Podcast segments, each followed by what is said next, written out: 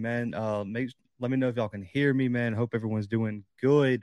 We have a huge, huge show tonight, man. We we have we have a lot of football to talk about. This is a big week in the FCS, just in just in in general, man. We got like four top twenty five matchups, two top ten matchups, and that might not even be the most anticipated. None of those might be the most anticipated game of the weekend. We all know what that is. So got a packed show tonight. We're, we're doing Walter Payton breakdowns, Buck Buchanan breakdowns. We're also going to introduce the uh, the Jerry Rice watch list for the first time. So if you, I'm sure everyone in here knows because Shedeur Sanders won this last year.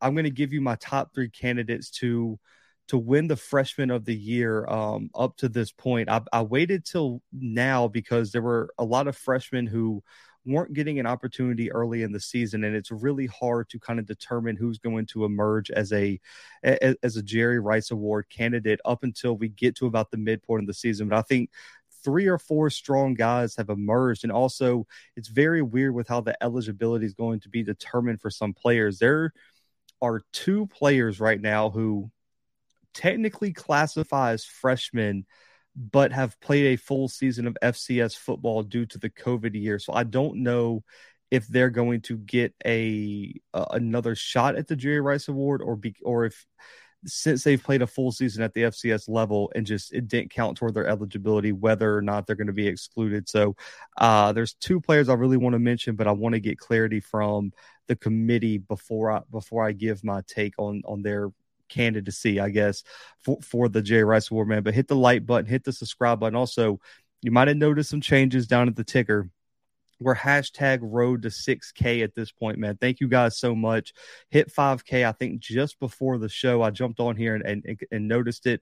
So thank you guys so much, man. I, I never thought this channel would even reach half of, of, of what it's become, man. So appreciate y'all so much, man. But listen, call in number 701 779 9585. And my guy Sean got the membership link in the chat and the call in number on deck for you guys. And you guys can call in. We talk about any game y'all want to. But let's start the show off with, the Walter Payton Award watch list. It's, it's the same as last week, except Shedeur's at three this week. Man, Lindsey Scott at one. Eh, he's just he's been putting up a ridiculous pace. Also, we got Tim DeMorat at two and Shedeur Sanders at three. I think these three guys are the best three offensive players in the country right now at the FCS level. The reason I give it to Lindsey Scott is due to his level of difficulty. He has an FBS win on his resume, has a top 10 FCS win on his resume, and right now he's played the toughest streak to schedule by about 40 spots. So I'm giving it to Lindsey Scott. He's done it in the biggest games. He's been just he's been rolling. As T said down here, man, he's just been rolling. And I agree, man. 5K, cannot believe it. But Tim DeMorat has put up a ridiculous pace. He's in set in what seven games for Tim DeMorat. The Fordham has a bye week this week. He's thrown for three thousand yards, man. I, I just it, it, the pace that DeMorat is putting on. I mean, he's still technically on pace, especially if they make it to the playoffs to, for potentially six thousand yards this year. Man, he's he's putting up stupid numbers. And then Shedeur had a big week last week. Is just under two thousand yards passing, twenty two passing touchdowns, two rushing, and, and you see the stats below. Lindsey Scott leads the country in passer efficiency, and right now Lindsey Scott's on on pace to potentially break the record for the highest passer efficiency in a single season um, in college football. So Lindsey Scott have, has that over everyone. He's second in completion percentage, second in passing yards and passing touchdowns. DeMorat right behind him in passer efficiency still leads the country in passing yards and touchdowns. Shedeur top 10 in passer efficiency, and he's top three in passing touchdowns and passing yards. These are the top three guys, and it, it's going to uh, it's going to be these three guys for the rest of the way. Now, the running back from Monmouth, if you guys, in case you guys want to know who I had up there last week, he he had 80 yards or so rushing last week. And I think as a running back, you're going to have to hit that 100 yard mark week in and week out. And they have a what's hurting his candidacy for the Walter Payton is they have a backup running back who has 13 rushing touchdowns to his seven. So the fact that they run a dual running back system is really taking away from the Monmouth running backs um, resume right now. So Lindsey Scott, Tim DeMorat, Shedeur would be my ballot right now for the Walter Payton. Zero changes. I'm, I'm a glide through this on the Buck Buchanan. William and Mary had a bye week last week. Montana, Weber State. Um, played last week, but man, John Pius is still on a on a tear right now. Right now, John Pius is on track to have better stats than even Isaiah Land did last year, especially in terms of tackles for loss. 40 total tackles, 14 and a half for loss, nine and a half sacks, and three pass breakups. Still leads the country in sacks and tackles for loss. And, and those two big games stand out on his resume.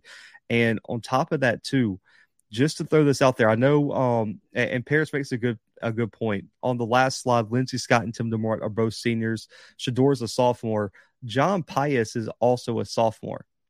This this this kid John Pius is a sophomore right now putting up these stats. So he still has two years left potentially at William and Mary.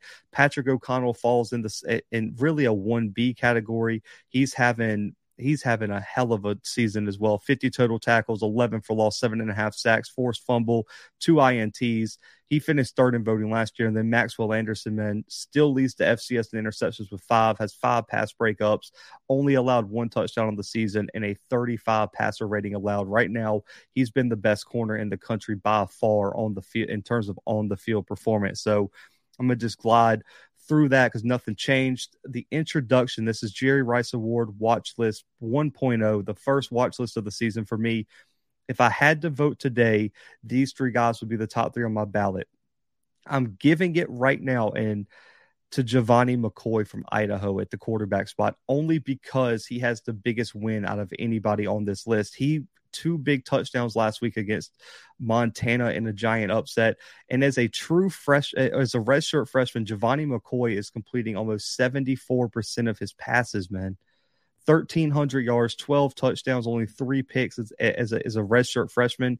McCoy is doing his thing, and that's the big reason why the Vandals are making a run at the top 10. Rex Connors for UC Davis, DB slash linebacker. He kind of he plays a lot in the box as well. 45 total tackles, three for loss, three picks, four pass breakups, and he's top 10 in the FCS in interceptions per game and still ranks top 40 in the country in terms of total tackles. Rex Connors is a true freshman, is having a hell of a year, and he deserves a shout out here as my defensive honoree. And then Reese, uh, I believe it's Poffenbarger. I know it's a crazy last name. U Albany quarterback thrown for 1,600 yards, 13 touchdowns, one rushing. And this is a crazy stat. This kid's a true freshman. Reese is a true freshman and has yet to throw an interception this season. And U Albany puts the ball in the air a whole hell of a lot. For him not to have an interception is very impressive. The problem is U Albany has not been winning games. Gevani McCoy has been leading Idaho to victory, and that's why I give the edge to Gevani McCoy over Reese. Um, over Reese right now. I mean, top 15, top 16 in the FCS in passing yards and passing touchdowns. So this would be my ballot right now for the Jerry Rice Award if I had to vote today. Gevani McCoy would take home the Jerry Rice Award if I had to say in that. But man, just some notable games to briefly go over. Um, you know, these are games I'm not going to break down super in depth because we have a lot of other big games that I know you guys would much rather be talking about right now. But I got I got to give a shout out to Southeastern Louisiana versus Jacksonville State. This is a this is a must win game for SLU. They're sitting at three and three. They have that big win over Incarnate Word. If they're gonna if they're gonna make a run to the playoffs, it has to start this weekend with a big road win. Now Jacksonville State's not eligible for a conference championship, not eligible for the playoffs.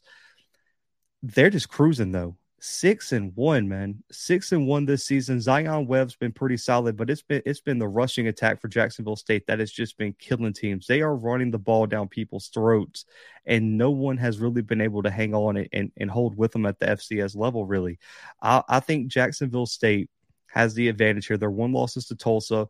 Eli Sawyer and, and Cephus Johnson have done their thing for SLU, but I really do think SLU is missing Cole Kelly, especially at, at, at, that quarterback spot. They've been a run first team. Washington's done a good job of that. I think he has eight rushing touchdowns this year for, for the Lions. Give me Jacksonville State in a big win this weekend, but SLU has to look competitive at least if they want to keep their playoff hopes alive. Right now, they're on the bubble for me in, in terms of if they get into the playoffs based on their based on their resume for the committee. Rhode Island Monmouth, a huge CAA matchup as well. The, Rhode Island coming off a big upset win last week, but Monmouth man has been quietly putting together a, I would say, a solid season in the CAA. Their first, their first year in the CAA, led by Jaden Shirden, who I mentioned earlier as a probably my fourth place vote for the Walter Payton 1,000 yards rushing already, seven rushing touchdowns. Tony Muskett, a preseason All American, has had a solid year 1,700 yards, 14 touchdowns.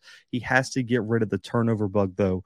And, and for Rhode Island, uh, Kasim Hill has done an excellent job at quarterback. He's been a major, major, I would say, surprise for that offense. The defense for Rhode Island is key.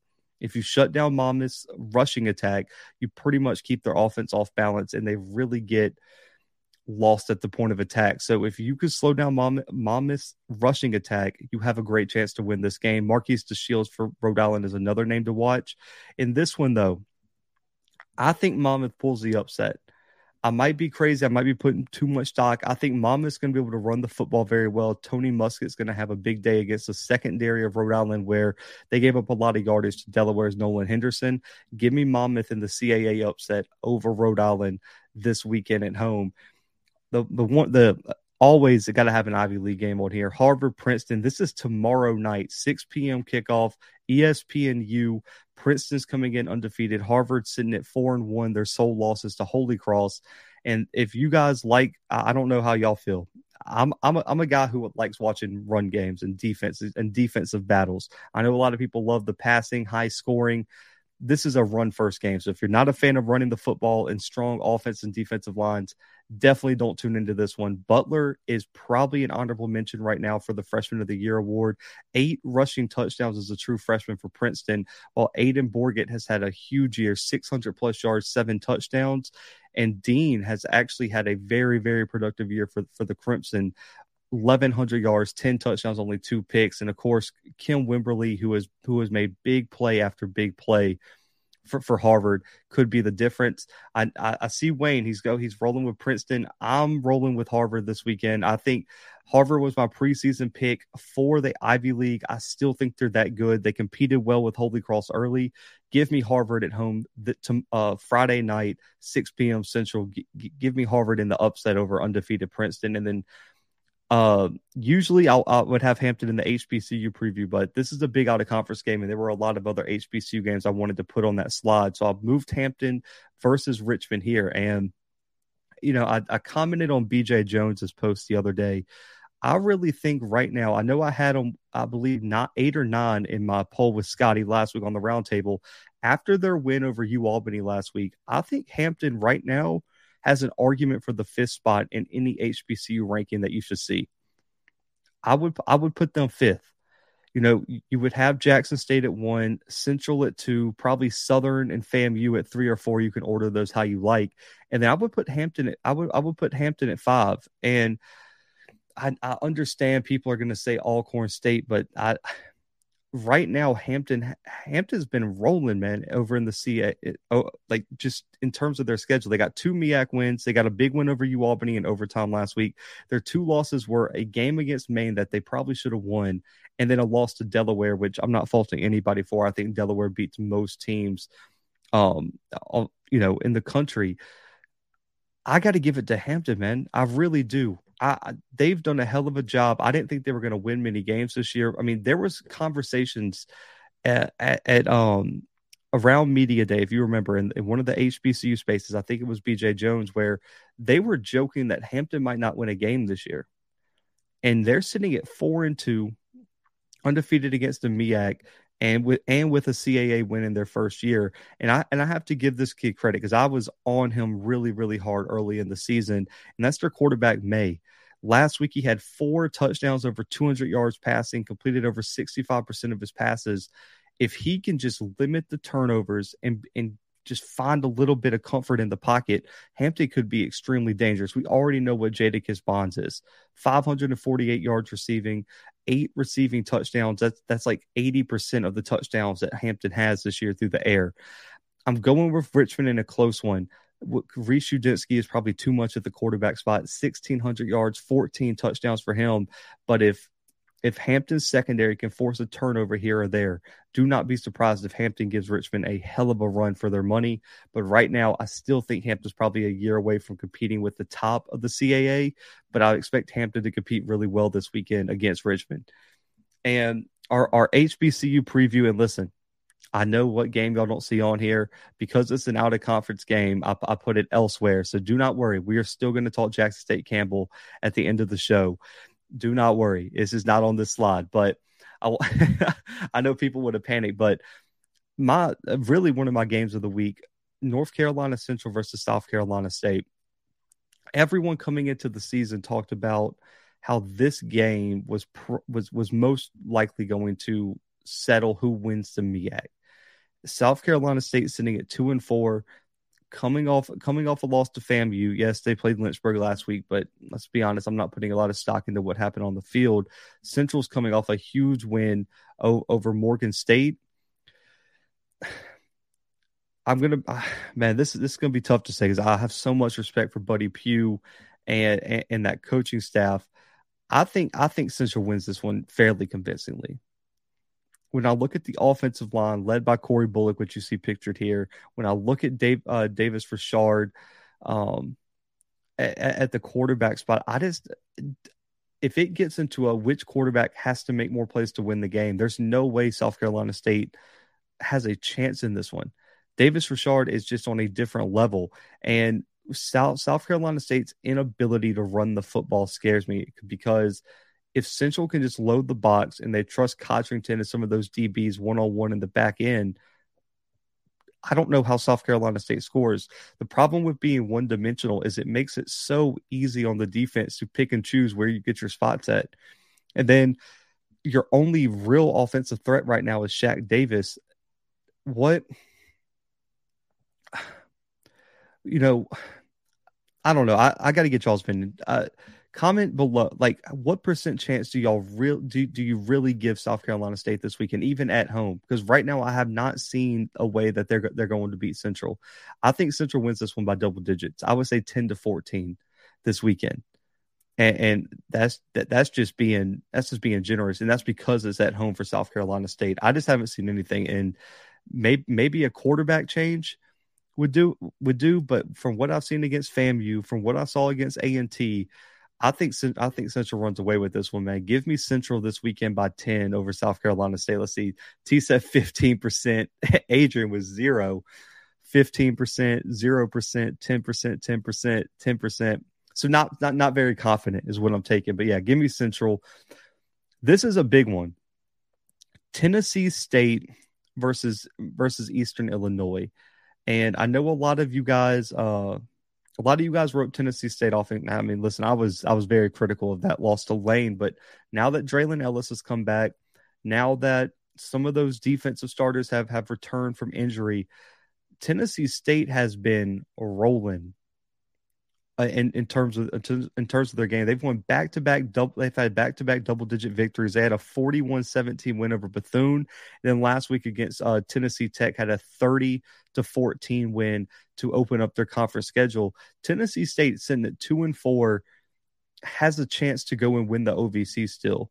And I, I, I don't I hate to say this. Uh, there's never a good loss, quote unquote good loss, but I really do think that loss to Lane woke some people up just I went back and watched the film from that Tennessee Tech game. They they looked like a more it looked like the team that they put out there against Jackson that that were ready to that that competed for three and a half quarters. That's what they look like. Draylen Ellis looks completely healthy. Had a big week last week. Devon Starling's doing his thing. Both these teams sit at two and four. I don't love O'Brien at quarterback for Eastern Illinois. They have to stop the run game though. Pierre and that running back group for Eastern Illinois has some ability to go to, to get loose. And so that front seven for Tennessee State has to play strong. Last week, Eastern Illinois had a nice chance to knock off Lindenwood. They ended up losing in overtime.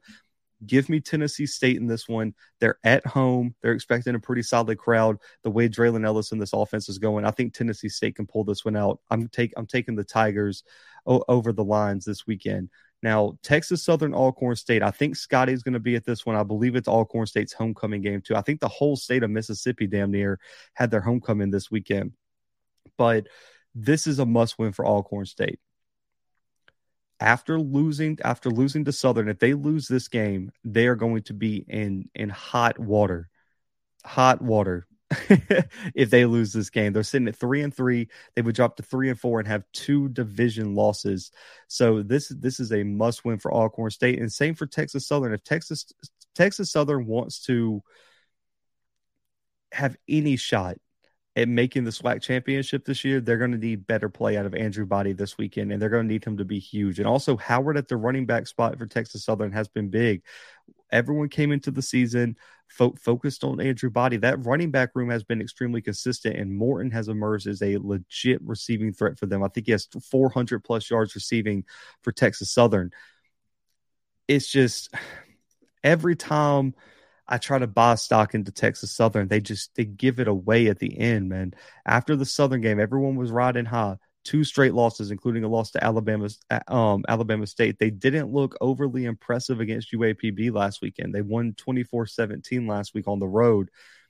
Alcorn State had chances to win last week at Southern um, it, with, with a, a crazy crowd, man. That, that environment in Southern was amazing. I'm going with Alcorn State here. I just I, I can't trust the rushing the, the, the rush defense for Texas Southern. I think Jarvion Howard has a big game, and I just think all I think Alcorn has too much talent. They're going to bring too much pressure. They're going to try to force Andrew Body off his spot and not let him get loose with his legs. Uh, give me Alcorn, and I, I, got Alcorn by ten this weekend over Texas Southern, and I think they get back on track, and they, are going to try to make a run for for this SWAC West. Let's see, he's Eddie. Eddie he gave those boys uh, that school days mission. you want your coach to lose his job? Oh man, that's that's hilarious, Mr. Campbell. And then finally, Delaware State versus Howard. I've seen Delaware State get a lot of media attention recently. I think a lot of people had had them in that fifth place slot for their HBCU rankings it's going to be interesting to see if they can continue it because I'm still skeptical. They got two wins over two D2 schools. They beat a Norfolk State team that I still don't I, I still don't believe is very good. But I don't think Howard's very good either. So give me Delaware State again, man. I think I know coming into the season, he this kid didn't get a lot of attention, but CJ Henry has been playing exceptional football. Last week against Norfolk, he was 14 for 19, 200 yards and three touchdowns, no turnovers. And Delaware State coming out of this weekend could be sitting at 5 and 2, 2 and 0 in conference and if South Carolina State drops a game this this weekend, you're looking at Delaware State having a real chance to finish second in the MEAC this year. And I, I, jumped right off the bandwagon. I'm not even going to lie to you guys. I jumped straight off the bandwagon when Esaias Guthrie transferred. I thought things were going to, I, I thought things were going to come off the rails for them. And uh, give me Delaware State in the close when they are playing at Howard. I just, I just can't, I can't believe in Howard anymore. They're sitting at one and five. Their sole win is over Morehouse. They've lost games to Yale and Harvard these past two weeks. They lost a three point game to Hampton. Give me Delaware State with the momentum, with the quarterback playing lights out, and with a run game behind Gillis that has done some really, really special things. Give me Delaware State, and I guess I won't be an upset. So just give me Delaware State. And Sonic Boom, I don't think the MEAC has lived up to the preseason hype that it had. I, I really don't. Uh, Central has, and, and, and, we and we know Central is what they are, and they're probably going to get to the Celebration Bowl and have a great shot at winning the MEAC. But everyone else, I feel like, except for Delaware State, Sonic Boom has not lived up to the hype. I think Norfolk fell really short of expectations. South Carolina State, damn sure, has fell short of expectations. Howard, I don't know if they had many expectations, but that they they have not looked good in in the slide. So I just think the MEAC right now just hasn't outplayed their preseason predictions right now, and that and that's the that's the main issue uh, for the conference. But some of the top FCS versus FCS games. Um, South Dakota State versus North Dakota. This is a big game. This is a ranked matchup. North Dakota has has played, I believe, a top 10 strength of schedule right now. One of the few teams in the top 25 that has done that. But South Dakota State riding high, the ranked number one in the country for the first time in program history. Mark Gronowski, Isaiah Davis, the Janke twins on offense are rolling. That defense played lights out in the second half against the Bison. I think South Dakota State keeps it rolling. I think this is their probably their one trap game left on their schedule, possibly UNI, and and I believe it's the second week of November that's on their schedule. I just think South Dakota State has all the momentum in the world. I said before the season that if they were going to win a national title in in the near future, this this is the team that's that's going to get it done. They prove that they that they they prove they can get past North Dakota State still in the regular season. I think they cruise through the regular season. Now we need to see if the Jackrabbits are real when it comes playoff time in that late November, early December range. Can they get it done? They've been so close multiple times. Is this the year for the Jacks? I think it is. Give me South Dakota State over North Dakota by double digits, man. Uh, I think the Jacks, I, I like what they're bringing. And then South, uh, Sacramento State versus Montana. Montana coming off the Idaho loss last week, and Sac State ranked number two in the country right now. Man, I, I, think it was their highest ranking in program history as well. So we've had a lot of first in, in history made this past week. It's this is as simple as it can be, as simple as it can be, man. Can Montana slow down Sacramento State's rushing game? Between Asher O'Hara, between Skattebo, uh, Skattebo at at the running back spot for them between Marshall Martin at tight end. Can can they slow down? Can they slow down the offense, especially the rush game? If Sac State rushes for 150, 200 yards, Montana has no shot. And then also they need Lucas Johnson to play better. Lucas Johnson forced the balls into some spots, uh, had some big turnovers. They're going to they're going to have to protect the football this weekend against Sacramento State, especially on the road. This is one of the games on ESPN two, um, 10 p.m. Central Time, Sac State, Montana on ESPN two. Man, make sure to tune in to support some FCS football. My the one question I have is Montana had all these expectations. They're number three in the country. They were predicted to potentially be a seed and and and, and win the Big Sky again they lost to an Idaho team that no one really expected them to lose outside of the state of Idaho. Can they bounce back when they have one of the toughest strength of schedules moving forward, where they got to play Montana State still, and, and, and they, they got some tough games. Right now, I don't trust Montana State's front seven outside of Patrick O'Connell. Give me Sac State in a close, low scoring game. I don't expect either team to hit 30 in this one. Give me Sac State in a, in a, in a just a drag, dirty type game. Give me Sac State.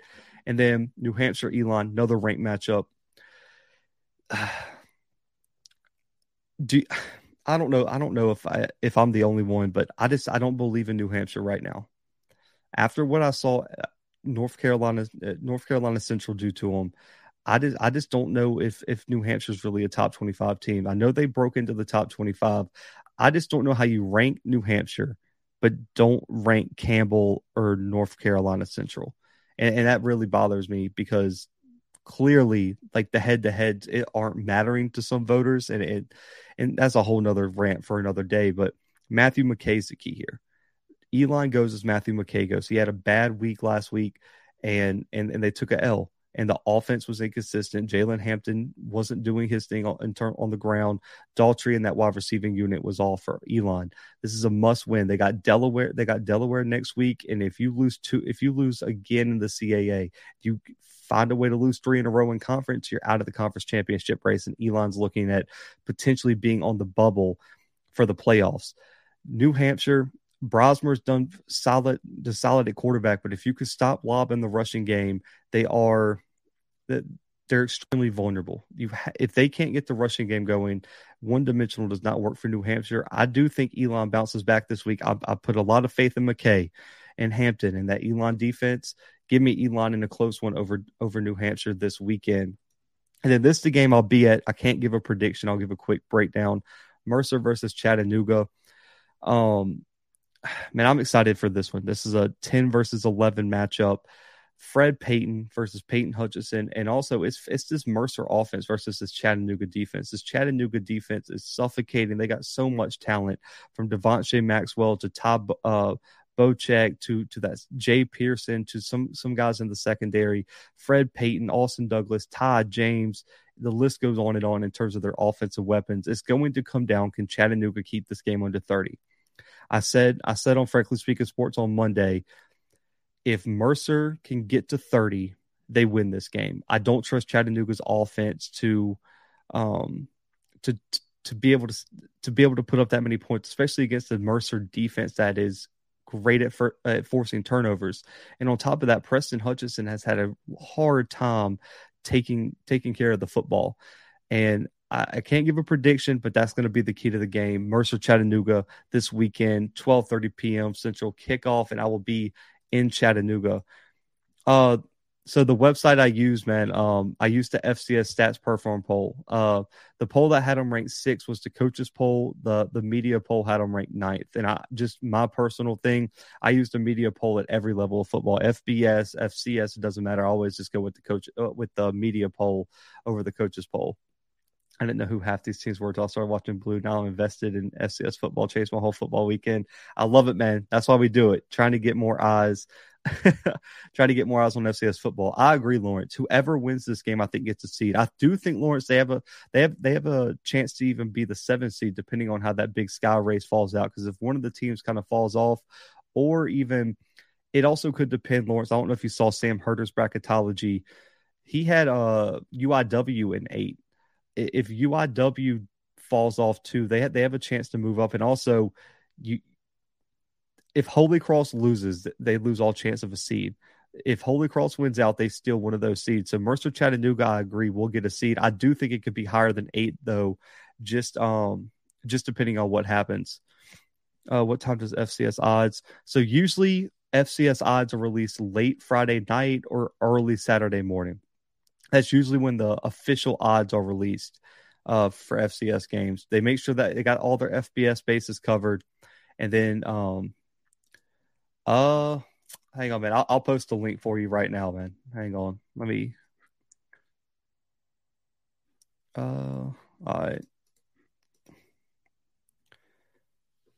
I meant uh, this is the link I just posted in there for. This is where you can find um, the FCS stats perform poll, which is the official media poll the F- at the FCS.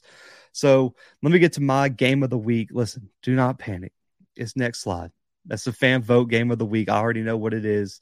We're going to get there, but real quick, Weber State, Montana State, a top five matchup in college football, three versus uh, three versus five, and this game to me is probably going to be one of the better games of the weekend, just in terms of overall matchups.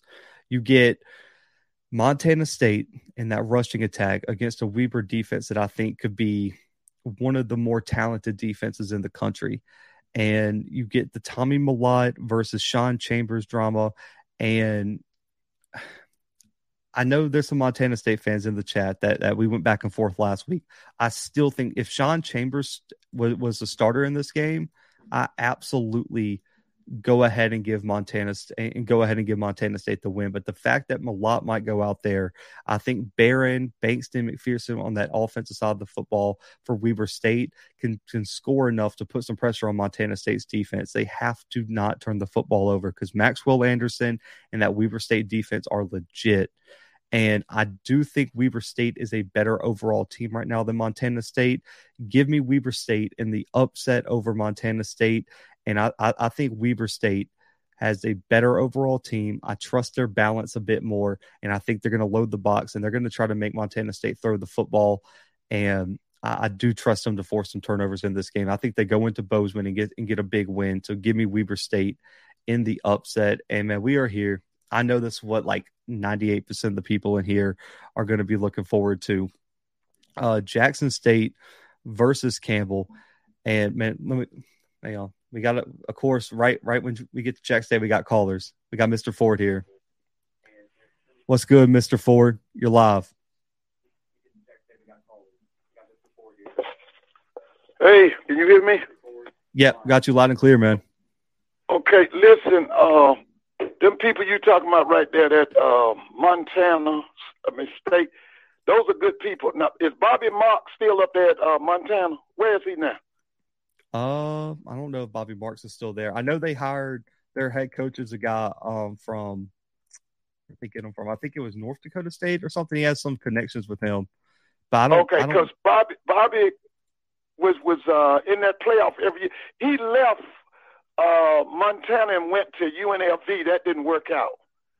Um and I thought he went back to Montana. I, am not sure, but th- those are two when you talk about that FCS, that Montana and Montana State, they, that's that's two good programs. Now, the thing I want you to, t- I, I haven't heard you talk about. What about um, this school here in, that, in the metro area called Kennesaw State? They leaving FCS getting ready to go FBS to Conference USA. What what you think about that? Uh, I'm not surprised. I think they've been very vocal about their plans because they know what market they're in. We know that the Atlanta market is probably one of the more sought sought after markets in the country. Yeah. And once they start putting money into the program, seeing the success on the field at the FCS level, it was only a matter of time. Now, I do think they're still going to have to try to tap into the fan involvement because their attendance is not very good. The there's just a lot of stuff to do around Atlanta that they they haven't tapped into the Atlanta market like some other programs probably could have. And so that's my one worry is what is the fan support going to be like and also what is the recruiting for them going to be like because you're competing with a lot of people for a lot of recruits at that in that area in the in Georgia. But now here's here's the thing, and let me say this to this person right here talking about the goat. What you talking about the JSU prediction, Blue?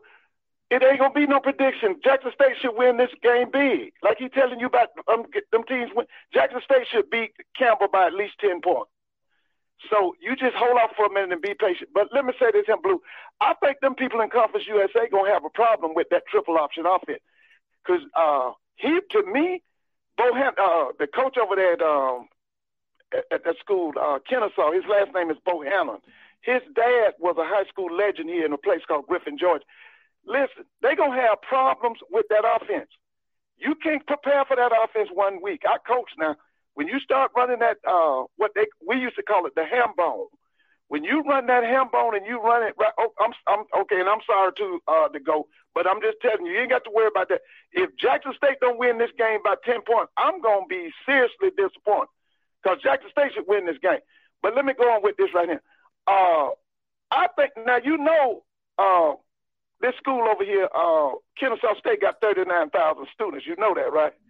You know they got 39,000. Yeah, they, they have a huge, huge, like, I think they have more students than Auburn did when I was there. Right, right. And, and see, that's another, another thing I want to holler at you about. See, now y'all going to fire your coach. I'm hoping that some of them boys that's going to have to leave Auburn will come to the SWAC.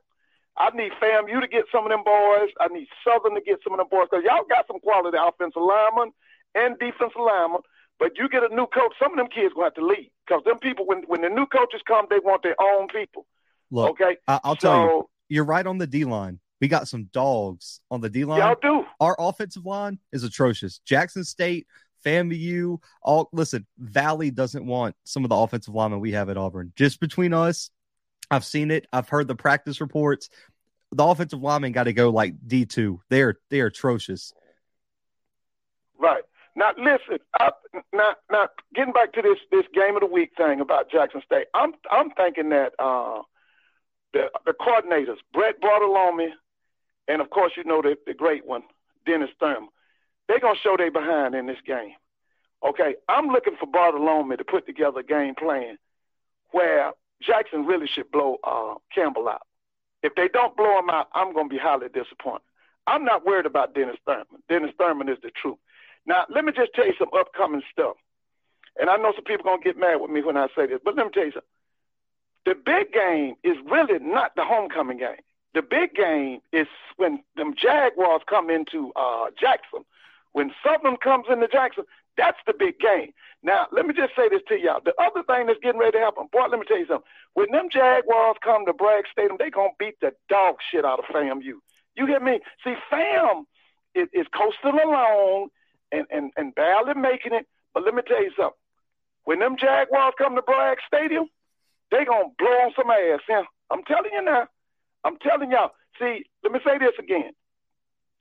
The only issue at Southern University is that that man, Henry Miller, is not a championship coach as the defense coordinator. Now, they got a top defense, a lot of depth, but he is not a mastermind. He's not a mastermind, and that's what's going to hold Southern back. But let me just tell you something.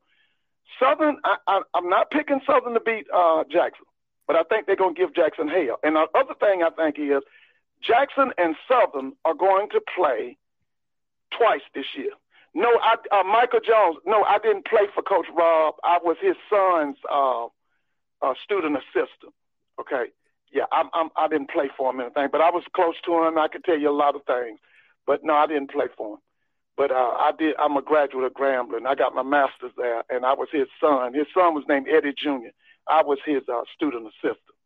But let me just say this: Southern is gonna blow. Uh, gonna, they're gonna give Jackson hell, but I don't think they're gonna win it. And I still say this game this weekend is not the big game. The big game is when them Jaguars come to Jackson, Mississippi. But the other thing I want y'all to remember, FAMU got to entertain them Jaguars, and they're gonna get their ass tore up. But the other big game, but and, and, and here's a question mark again. When FAMU goes into Montgomery, it's that Harry Williams person again. If they had a true offensive coordinator at at uh, Alabama State, listen, Alabama State will get them. Now here's the other thing. The other big game is when them Alabama schools meet up in Birmingham. Okay, Alabama State should win the game, but because Alabama A&M's coach is um, um, Connell Maynor, Maynor's probably gonna take it because I'm I'm I'm I'm still not. I like a lot of things about Alabama State, but I got some problems with that offense. What you think about that, Blue? I um, say it a lot now. I think I think Southern's problem is it.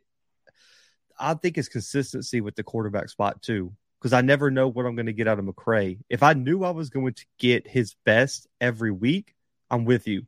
But the problem is, is if he catches a turnover bug or starts being inaccurate, kind of like he was against Texas Southern, it's going to be really, right. really hard for Southern to win those games. But with their D line getting healthy with that front seven, I, I, I, like them moving forward. I don't think that, like like you said, I don't see them beating Jackson. Uh, if you're not beating no. Jackson without a a solid quarterback with some experience too, but we'll see because FAMU's look very vulnerable moving. You know, these past few weeks they've been racking up wins, but they haven't looked amazing. Now I got to no, ask. They haven't looked impressive. No, uh, and I, I want to correct. Blue, I want to correct something I said on your show the other night. You and I were talking about Ryan Stanchek and I said that Ryan Stanchek was at Tennessee Tech. That's incorrect. Ryan Stanchek is at Austin Peay. He's the offensive line and offensive coordinator at Austin Peay. So I want to correct that. Uh, but uh, I, that was a big loss for the conference. I, I really like Stanchek. I've been watching Stanchek since he was with Jay Hopson down at Alcorn. And uh, I really liked him, and I was really hurt when he left the conference. But um, they have I, not replaced Stanchek at Alcorn, and they have not replaced him at Florida A&M. I well, hang on, there we go. I do have to ask you. So I know you don't think Campbell's going to compete very well with Jackson State. I'm about to get into that. How do you think they match up with A and T next week, though? Because if you if you remember, they got Jackson State's homecoming next week, and then they got A and T at their homecoming next week on the road. Let me tell you something, and, and I, have said this over and over, and I know a lot of people get mad with me. A and T's program is falling. They're gonna blow A and T out you were talking earlier about um, Richmond and Hampton. Hampton's not in the league with Richmond. They they can't stick with Richmond. I'm sorry. Now if they had that boy Jett Duffey that they had last year, maybe it could be close. But Hampton is out of their league. Hampton's out of their league. This this move to put that that you had first you, you take A&T out of the MEAC and you put them in the Big South, and then the next year you put them in the CAA. It has destroyed their program. Do you know, and, and I've said this over and over, and, and I know people get tired of me saying this. Before Deion Sanders landed in Jackson, Mississippi, the top HBCU program, athletic program, was North Carolina A&T. Ever since they decided to leave the MEAC, their program has just imploded. Do you know that none of the kids now want to go to A&T? At one time, A&T was picking kids who had pro potential. Nobody wants to go to A&T anymore. So let me just say this.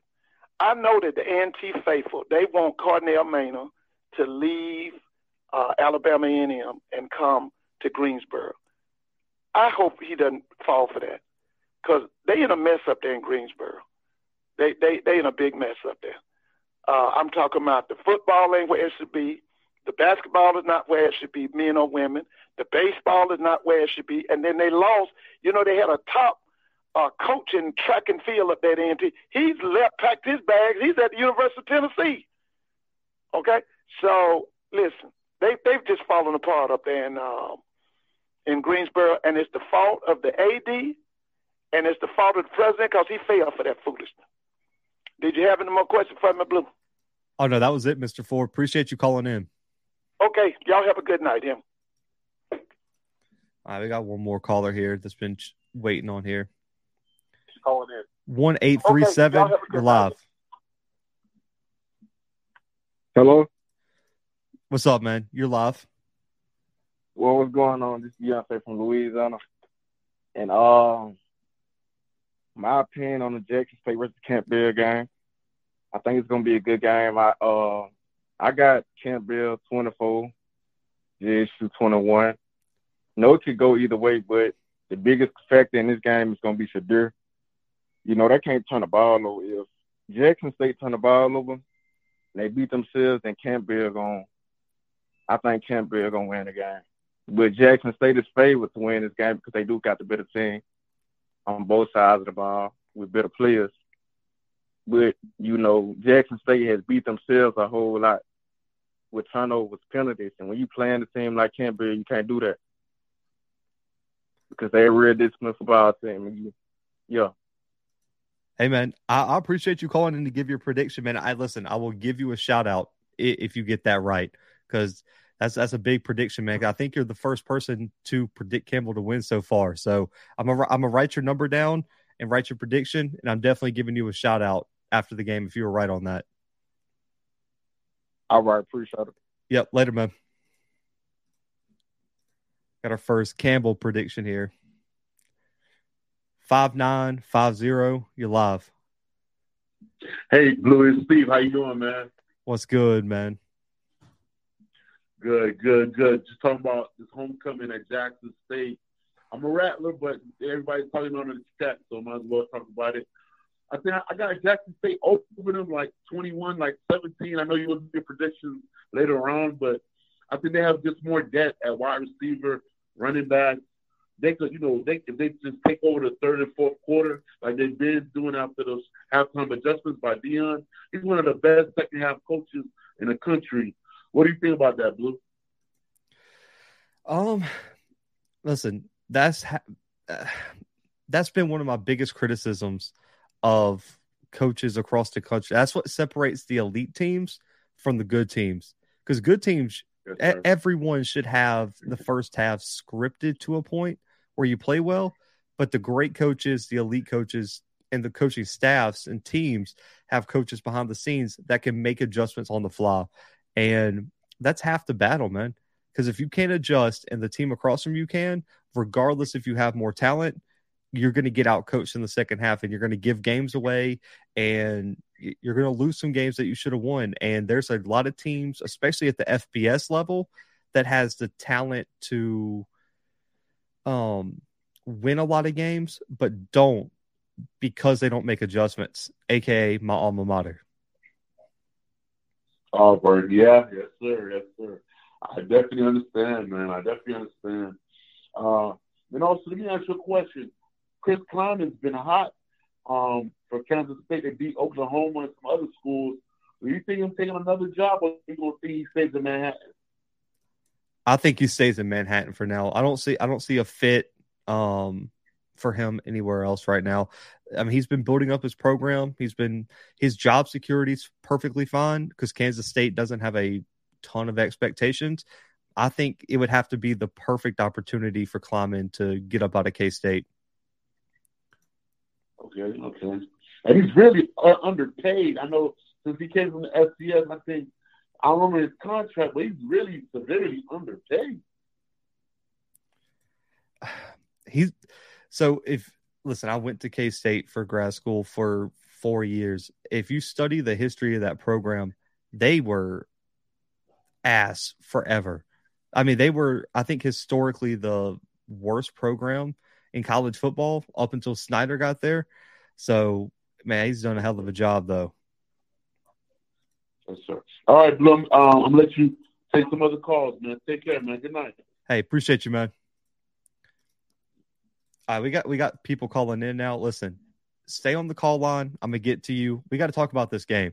I thought it was just gonna be one caller, then people started calling in. So listen, if you're on the call line, chill there. Call in after the preview too. We got to talk about this Jackson State Campbell game. Um,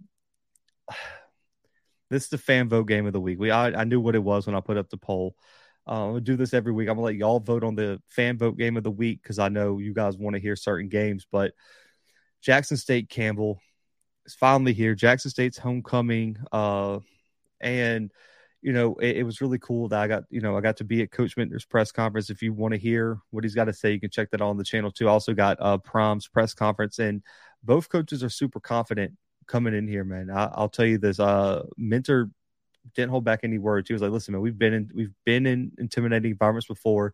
he said that he feels like his team's ready. And when you look at the keys to the game on each side, it's it's it's obvious. Jackson State, if you're if you're Jackson State, the number one thing you got to do, your offensive line has to has to come to play. Uh, Campbell's main thing is, man, if they can get to the quarterback, it opens up a lot of things on the back end of their defense. And when you got Aaron Maddox, Miles Rouser, and some of those guys, you you got to you got to play sound fundamental football. And Brevin Allen, you're going to have to chip them double. Like if you neutralize Brevin Allen, you have a strong chance to win. They do have Josh Johnson on the other side, number one. He's the other big time uh, defensive lineman. Also, you have a freshman, a three star, and and Paul Hudson the third, who plays defensive tackle number ninety five. Who who I think he's a better run defender than he is pass rusher. Um, and the the key is neutralizing Brevin Allen. Last week, when you watched that Robert Morris game, three sacks in the first half, a pick, and the games that Campbell's Campbell is competitive in is because that that front four can wreak havoc. And so, as long as those tackle spots are solid, Jackson State's going to have a really good, great shot at moving the football. We know what Shedeur is. As long as he takes care of the football, Jackson State should be able to put up some points on Campbell's defense, and that's the number one thing. I, I want to say it again. Shedeur has to take care of the football. Last week he had some, I'll call them uncharacteristic uh, turnovers last week. Though there were a few that just got away from. Him. I don't know if it was just he was having a just kind of an off game. There was a few passes that kind of that just seemed to be very different than, than what he's used to. And on and on the defensive side of the football, we know what Campbell's mo is. They're going to run the football. And the question becomes: There's been a little, there's been some rumors. Listen, I, I, I told the person who kind of let me know that I talked to off the record that I wouldn't drop any names. There are some question marks about the health of of some big time pieces to Campbell's offensive line. I don't know if some as if they're going to be missing a piece or two this upcoming weekend. That's all I can say on that. I I, I, I trust my sources, and so I, t- I told them I would I would just leave it at that. If they're missing pieces on the offensive line, things get extremely difficult moving forward. And you're going to have to rotate in running backs. I don't think Brian Barr can do it all by himself. You're going to have to rotate. You're going to have to get fresh bodies in. And the other thing is, are you going to be able to do the tempo that, um, are you are you going to be able to put together a game with the tempo that you use to get Central and some of these other teams because of the depth that, um, depth that Jackson State uses in the front seven. I think this is a huge game. If you're looking for a player that this is a money making game for him, I, I, do think I do think at the defensive tackle spot, Devonte Davis and potentially even even Katron Evans. This is a, this is a big game for them. The the the entire offensive line is huge. If they're able to neutralize them, take up space, require two three guys to to double triple them, and not allow the guards get to the linebackers, then then things are going to get horrible. You are going to have to get a hand on Aubrey Miller running the football. If Aubrey Miller can come untouched, I, I, I don't know. I like I don't know what you want to do. And that's going to be the key. When you go and watch the Central game, Robert Morris, any games that Campbell's been successful, the guard, guard center guard combo always works very well to up to the second level. They're able to neutralize the defensive tackle, or nose guard, whatever whatever the defense may be, and the guards and whoever are able to get to the second level. If the offensive line is not able to do that due to Devonte Davis, Katron Evans, then Campbell Campbell's going to be in serious trouble. And also Hajj-Malik is going to have to play his best game of this season. He's had some huge games over the past two or three seasons for Campbell. He's going to have to play his best game this weekend. That's talking about limiting turnovers.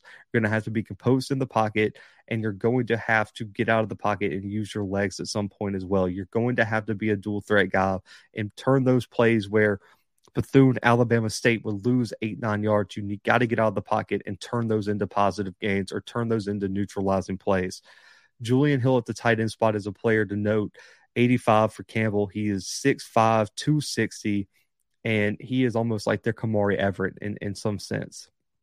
And I was I was talking to some people offline about this. It's going to be extremely interesting um, to see if they use Travis on him. If you remember in the FAMU Jackson State game to open the season, Travis Hunter played exclusively on Kamari, the tight end for FAMU. I want to. I, I'm going to be very interested to see if they use Travis in a similar fashion and put him on Julian Hill, because have Nugget on one side, you could probably stick him on whatever receivers on the other side, but do you allow Travis to travel with the tight end? And and that's going to be something I'm really interested to see is where they match all these guys up now that everyone is healthy. Where are they going to put Nugget? Where are they going to put Zay? Where are they going to put Travis? Where are they going to match up the safeties? That's all going to play a major role. And I want to see what Jackson State's uh what Jack State's defensive scheme and attack is. I think they're going to bring pressure. I think they're going to load the box early, and they're going to trust those corners one on one on the outside. I think Prime, the defensive staff, is going to trust their defensive backs to make plays. They're going to they're going to trust them on islands. They're going to trust them to play in one on one coverage, and it's just going to come down to who makes the plays. Is it going to be Campbell's wide receivers or Jackson State's DBs? And right now, I, I do I do give the edge to Jackson State's DBs, especially the cornerbacks. And if if I'm if I'm being honest, man, I at the linebacker spot, if you're running some sort of four two five, something like that, or or even what a a, a five two whatever, a five two six or five whatever it is, I would bring Cam. I would bring Cam in the box a lot. I trust Cam to play in the box, be physical, and I think his speed to the edge, not allowing Campbell to break any runs, is going to be extremely interesting. I really do like Cam playing a little bit more downhill this game. You mentioned Shilo.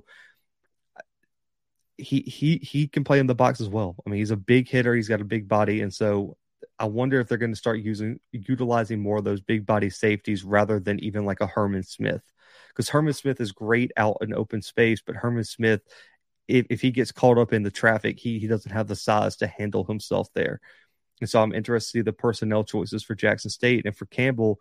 If you don't, if you don't run the football for at least, I, I would say 175, it's going to be a extremely long day for you. You're going to have to get Bryant Barr and that running back room rolling, absolutely rolling. I agree with you, man. I like I like Cam in the box a, a little bit more than Shilo. Um, I just think his versatility is something that makes him extremely special.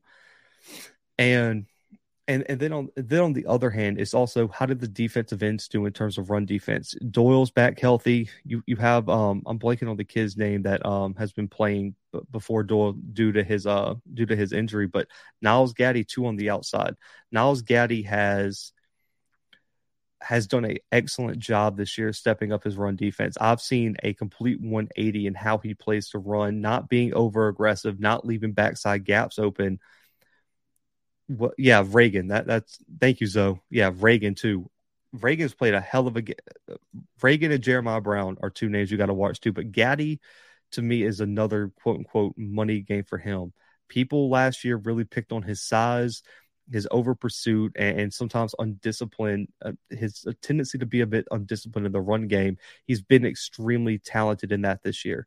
If Nyles Gaddy and these defensive ends are able to just play their assignments, not get overpowered by these big offensive tackles, Jackson State's going to have a great chance to win this game too.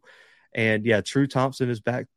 Uh, let's see, Burgess is going to open everyone's eyes. That's a name that I haven't heard this year, man. Um, Let's see. Campbell's run defense isn't that well. I assume they're going to play the pass more. So JSU's run this game where Sy'Veon needs 120 to 150. Let's see size. I, Derek, I said last year. Last year, he put on a lot of weight from last year, is what I was saying. Travis is not registering. No, no, Travis ain't registering. Travis should play this game. Uh, Travis should definitely play this game. But they're gonna Campbell's gonna run a lot of power runs at you, and it's just gonna be up to Jackson State to hold them. If they make Campbell one dimensional, Jackson State runs away with this game. Just going to be completely honest with you.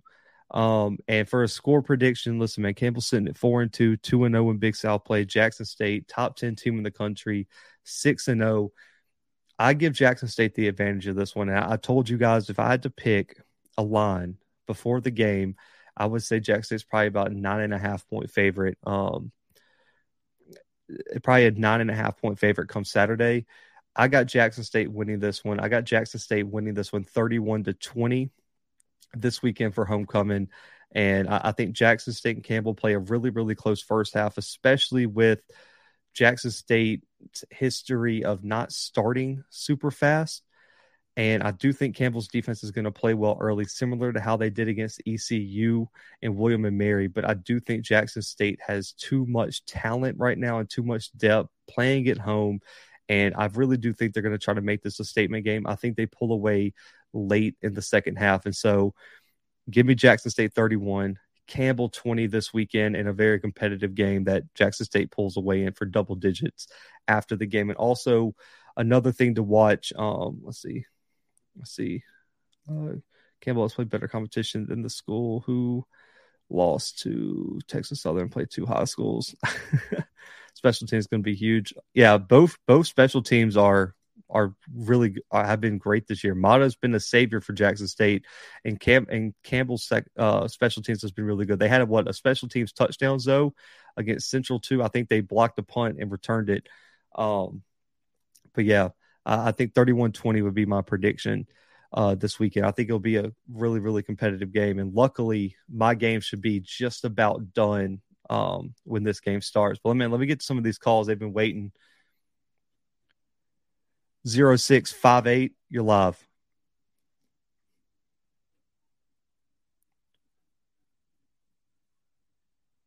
Zero six five eight. You're live.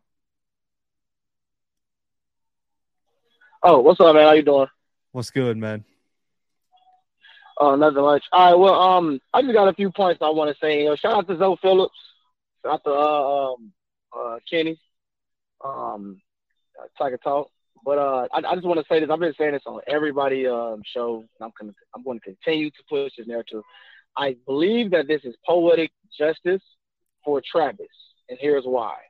It was at JSU's homecoming that he had decided that he wanted to attend Jackson State. He wanted, he, decided he wanted to go and play for Coach Prime at homecoming.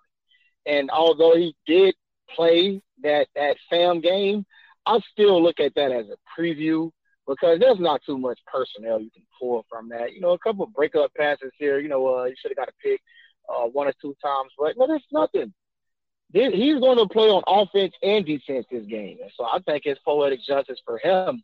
And uh, I, I, do believe Malachi, we, we, should see Malachi Watson uh, too. But if not, I, I, definitely think that it's going to be poetic justice. I think Travis has a, uh, uh, like, you know, I, I, believe he's a standout player, and I think he's going to um, show out this game.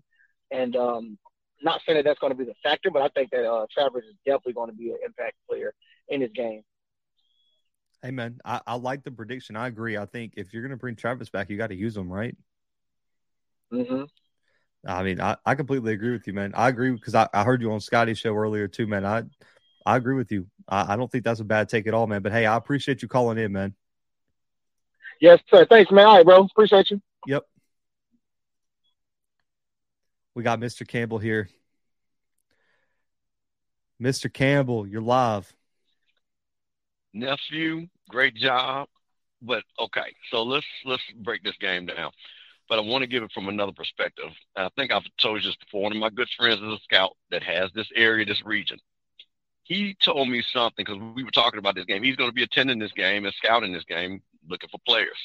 He said something interesting to me. He said, This is a cliche game, Steve.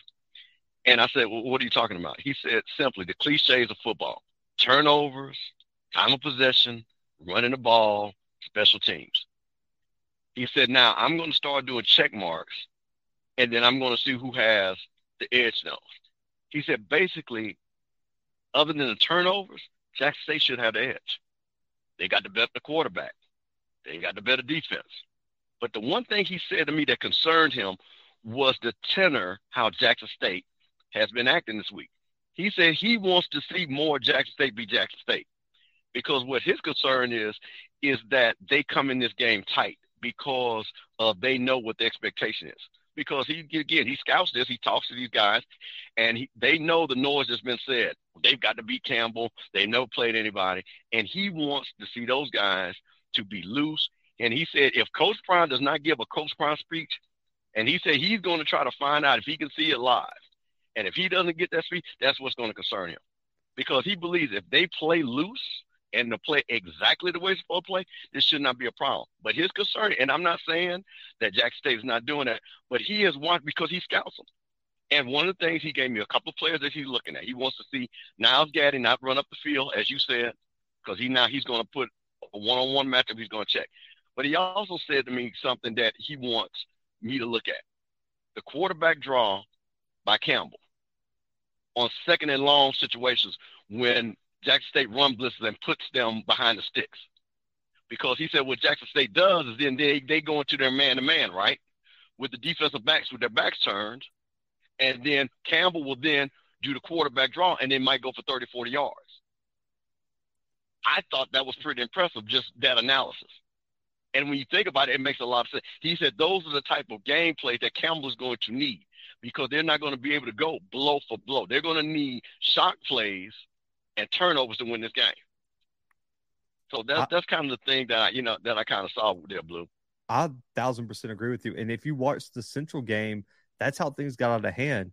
Every time Central had Campbell in kind of a precarious situation, Hajj-Malik would get out of the pocket and kill him for like 30. Or they'd miss a tackle on a wide receiver on a screen pass and they hit him for 25. Or the wide receiver or tight end would win a 50 50 jump ball and it was just consistently something killing the momentum. And the one thing that worries me, and I'm sure your scout would would agree with me if you talk with them, when I look at Campbell's schedule, the closest team that resembles Jackson State defensively is William and Mary.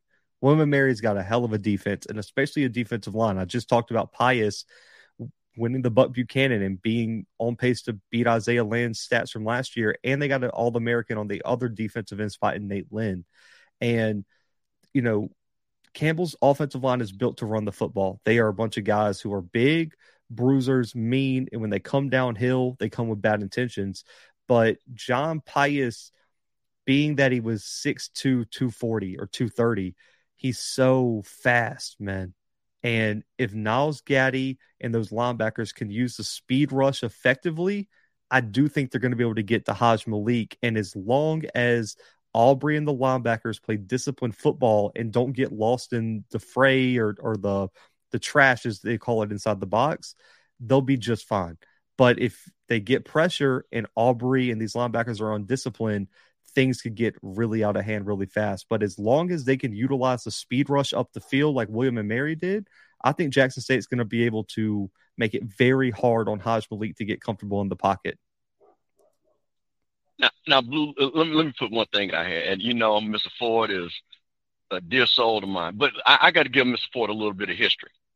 And when he said about, and I'm not going to use the language he used about Southern beating FAMU. Here's the problem with that. Southern University has been talking about playing Jackson State since the beginning of the season. And Southern is going to make that game in Jackson their Super Bowl. And the problem is they play FAMU the following week. Southern's going to be too spent to think about FAMU. And when Jackson State runs them up and down that field like they did, that's exactly what's going to happen. They're not going to have any energy to come down there in Tallahassee. And the same exact thing happened last year. They had the game of the year against Jackson State. They thought they had Jackson State beat. Jackson State beat them. Guess what? We came to their home and beat them because you have to have a level of discipline to play back to back big games like that. And Southern does not have the level of quarterback to have the discipline to play two big time back to back games like that. So he can say whatever he wants. But Southern has shown nothing that they have the level of offensive discipline to go into Jackson and then turn around because everybody in Southern, we come, they've been talking about the Jackson game. They have homecoming, they're talking about Jackson game. Is that focus? And they're going to go up there like we all know. Anybody from Jackson knows this. It's going to be everybody from Baton Rouge in Jackson, and they're going to lose. And you think they're going to really care about their FAMU game? No, I'm telling you. And I'll bet anybody a hundred dollars on that. Because I have seen that happen too many times on back to back with Southern playing back to back big games. Happens all the time to them. Plus, going into Bragg is going to be brutal. Is that is that going to be a late kickoff, or are they going to put that one midday? Do you know already? I, I needed to check. I, I, do not know. I think it's going to be midday, but if if, if it's a night game, then it's really problems. That's a, but that's I'm telling you, Southern is going to leave everything on that field in Veterans Memorial Stadium, and they're still going to lose by 20 Hmm. because Jackson State is not going to have it. Not Oh, at all. I agree. So- So, I got to ask you as a FAMU fan, because as you know, I've had a million DMs from FAMU fans asking me about FAMU's path to the playoffs and how I feel about their chances in the playoffs.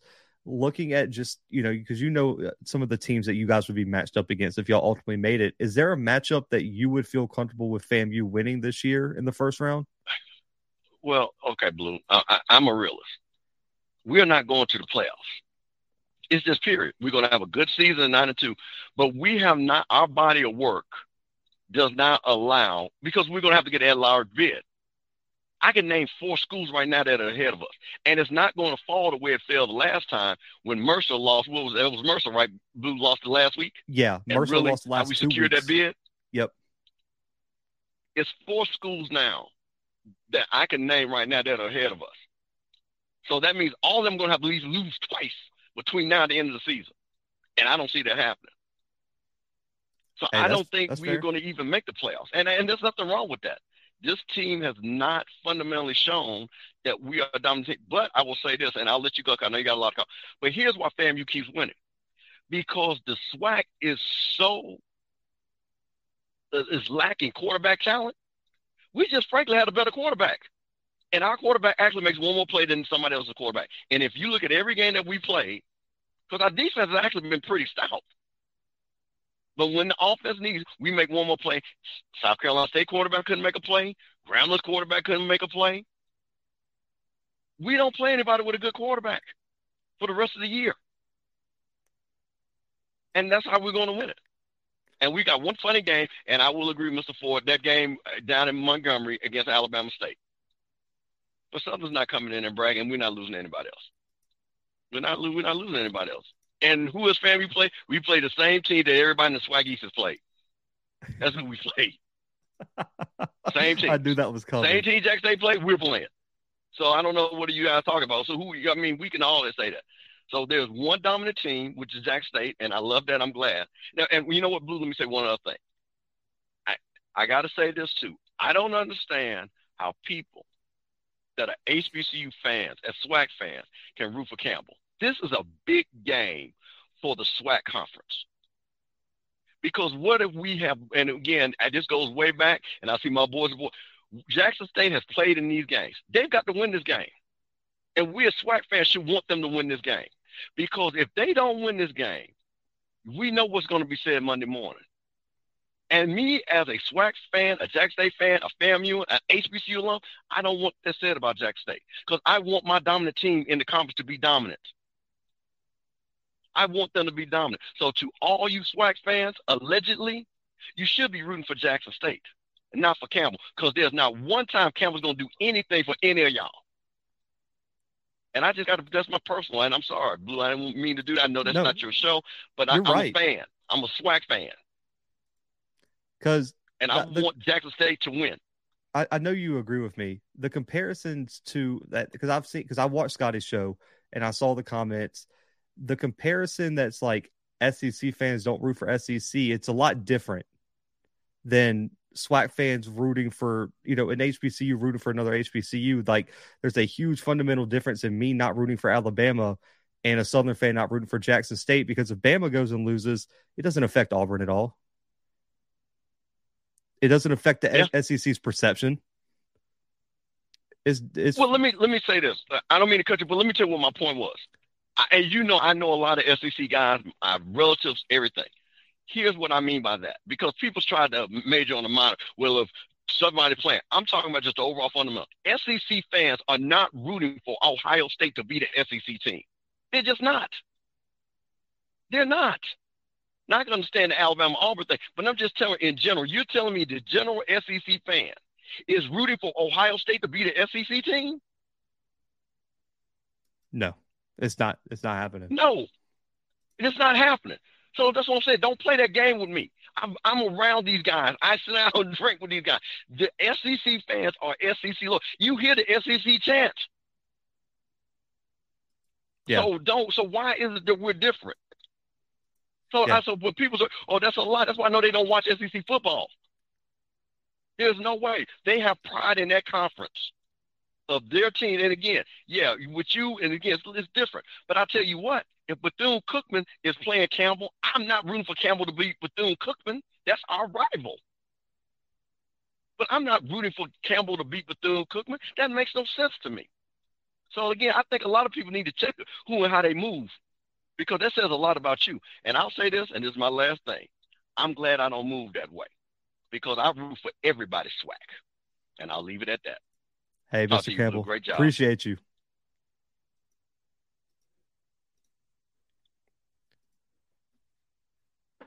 Nine two two one, you're live.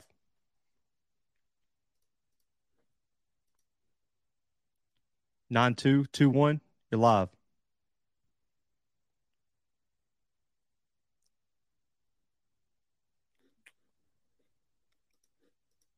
One last time. Nine two two one. You're live. All right, you can call back when you get that worked out. But um, yeah, man, that that's that's what really uh, that's that's what swayed my opinion on this game was watching. I went back because I watched the game live, and I and you know I always like to go back and, and double check like on film study for games I'm really going to break down, and that William and Mary Campbell game, man, every time I went to I went to analyze this game, stuck out in my mind because that's that defensive line in front seven for William and Mary is built a lot like um a lot like Jackson State's front. And you know, Nyles Gaddy's a little bit bigger than a, than a John Pius, and, and I think he's more like a Nate Lynn type guy. But they have speed on the edge that gave that gave Campbell's offensive tackles a lot of trouble, and so um, that that that game for me, what what they were able to do, if you you can find it on YouTube. By the way, William and Mary Campbell is on YouTube. You can uh you can find it on there. But if you watch the game, they were able to get upfield on on Campbell. The defensive ends were able to to set the edge, beat those offensive tackles off the football. And what they were able to do was pressure Hajj-Malik to feeling extremely uncomfortable. And he threw three interceptions that game. Hajj-Malik threw three interceptions, one a pick six, and that's why Jalen Jones won player of the week um that week. So I just I just don't if if Campbell can't run the football, man, I, am extremely worried that if these defensive ends are able to just pin their ears back and get upfield, Campbell's going to be in a lot of a lot of trouble. Three four five four. You're live. Hey, what's up, brother? This is Larry Sargent. What are you doing, man? What's good, man? Uh, I know the the topic of discussion is JSU and Campbell, and I'm I'm rooting for JSU. I remember last year when uh, Coach Deion Sanders got on the uh, YouTube or whatever, or maybe it was Instagram, and he said he was cheering for FAMU in the playoffs. So how are we gonna not cheer for JFU, JSU against Campbell. Come on. Um, but uh, I really wanted to ask you your thoughts around the uh, NCCU versus South Carolina State game. Yeah, I talked a little bit about it earlier. I just I've seen. Oh, I'm sorry, I missed. Oh no, no, you're good. We could talk about it again because that's another big game. I know a lot of people in here care about. Um, I just I haven't seen anything on film that gives me any hope that South Carolina State could compete with them. I, I know Agreed. that sounds I know that sounds crazy because listen, Coach Pough, a legend, and they have some they have mm. some talent on the roster. Shaq Davis will be playing on Sunday one day, but as we all know, we just Mr. Campbell just got off the line talking about quarterback play. There's not a better quarterback behind Shedeur than Davius Richard Richard. And there's not even a close second in the MEAC right now in terms of pure talent. And they have a great secondary. They got some playmakers, especially the Smith kid at wide receiver. I think he's number 22. Latrell can do his thing at running back, and they have one of the better offensive lines in the conference, if not the best offensive line. Where does where does South Carolina State make their money this weekend? Like I, I, wait until here because I'm sure there's some South Carolina State fans in here. Call, call, call in and convince me because right now I give NCCU the advantage at almost every single position except for maybe D line on the entire field. Mm-hmm. What, what are you thinking about in terms of score? Um, it, it, it's still on the road. It's still in Orangeburg. It's still a conference mm-hmm. game. I think, if I'm not mistaken, I said NCCU by ten. Okay. Yeah, I was thinking. I was thinking it would be like the FAMU score. Like it would be close like that, but but no, you you're probably right. It could be. Now let me say this. It could be close all game. I just think similar to my Jackson State score prediction, I think Central probably scores late to um they probably score late to pull away. I, I, think that's probably what happens. And I just I haven't seen what I think FAMU held South Carolina State to like um what was three it? quarters. Yeah, well, that I'm talking about their running game. I think they held them to less than 10 yards oh. rushing. Yeah. And they had eight yards rushing against North Carolina A&T. If Central's able to just load the box and put this game on Corey Fields, and you got Davius Richard putting up points on the other side, I just I don't know how you uh how you give them a chance. Yeah, you know, you could almost tell in the um, SWAC conference meetings in July that North Carolina Central had a little bit of a chip on their shoulder. I mean, I literally heard, I think I heard, I, you know, I have to go back, uh, but their coach said this was a get back year. I was like, whoa. yeah, he did. At, I mean, uh, at MEAC Media Day, he, uh, you know, he called yeah. out HBCU game day for picking against them. Like just in the interview, mm-hmm. was like, oh, I, I, saw that in y'all's poll. Like, and, and there's not that many teams better than us. And then in the the interview I had with Trey Oliver, who's the head coach, he said last year he thought they mm-hmm. were still the best team. Like this was the year that they were going to prove that they were the best team in the MEAC. Because if you remember, they were one score away from beating South Carolina State last year, and they would have been the team in Atlanta facing yep. Jackson State if they win that game. That's true. That's true. Yeah. All right. I gotta go to bed. Anyway, take care. Hey, Thanks man, for taking I appreciate my call, you.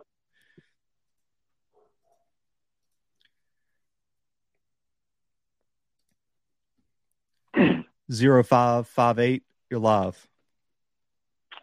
Hey, Blue. I, I enjoy your show. Uh, I had um, two questions. Two questions for you. Um, the first question is: I noticed the uh, center for Campbell is playing with a cast. You think that's a disadvantage for him against a formidable JSU D line? Um, so he's been playing with a a broken hand, if I'm not mistaken, for since before the Central game, if I'm not mistaken. I don't know if he'll still be in a cast this weekend or if it's just precautionary, but so far it hasn't affected his play, especially because when you when you watch Campbell, they do a lot of double and up blocking. He's not one on one a lot, and I think one on one it would cause some problems.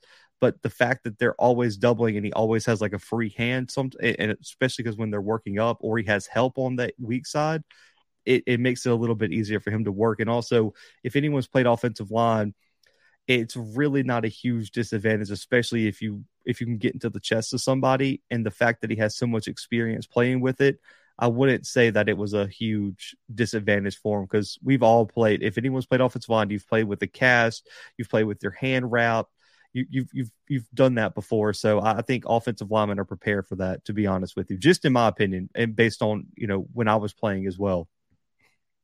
Okay, okay, and uh, my last question is: I hear uh, a lot of people say JSU's strength of schedule is not very strong. Uh, so answer for me, if you would, why would the uh, reporters rank them number six uh, among FCS teams? If they hadn't played anyone? Um, be, it, it's such a hard question to answer because I can only speak for how I vote. because I have them top 10 too. So I'll speak for me because there's 54 other voters, man, plus the coaches poll. Like I can't, I can't speak for everybody, but I will say there are some conference biases because they did receive two first place votes. And I don't even think Jackson State fans think that Jackson State should be receiving first place votes at this point.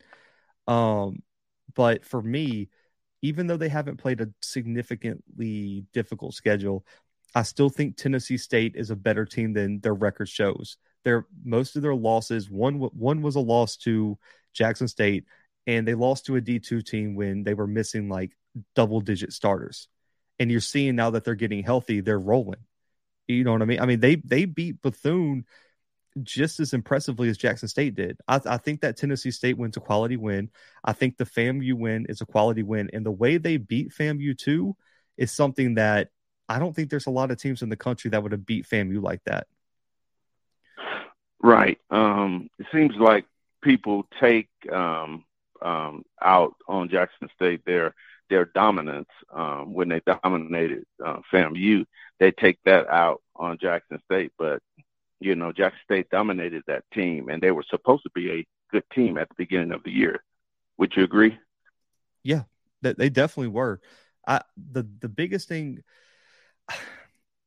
you know, their strength of schedule isn't the best, but I still think Jack State's a good team because there's a there's an argument to be had when you're a voter. You could still tell, even against lower competition, if a team is good or not and you do your best to compare like okay so when i vote if jackson state played x team who do i think would really win and how do these teams match up? And i got jackson state top 10 because i think they would beat most teams in the country. But when you're a voter and then you're starting to say okay between seven and eight these two teams are here. I think they're about equal. I think strength of schedule should be a secondary measure on how you place teams, if that makes sense. You should rank everyone based on how good you are, based on the eye test, based on the film study. And then when you have decisions to make in terms of exactly what spot they are, then you use strength of schedule. Then you use whatever whatever other measure you want to use to analytics to make the fine distinction. So you could say William and Mary, Jackson State, XYZ are all top 15, top 10 teams. And then you I use the secondary measures to kind of order those teams, if that makes sense. Last question, Blue. So w- William and Mary is ranked uh, considerably lower than Jackson State. So why do you think people uh, don't think Jackson State can beat Campbell? Okay, so I'm gonna be honest with you. I have not seen too many analysts who actually uh-huh. watched the game that have picked Campbell there's a lot of people who are rooting for Campbell because of their hate for Jackson State, but I picked Jackson State. Um, the guy who's over uh was named Craig Haley picked Jackson State. I would guarantee Sam Herder's probably going to pick Jackson State tomorrow or Friday whenever he uh whenever he uh drops his predictions.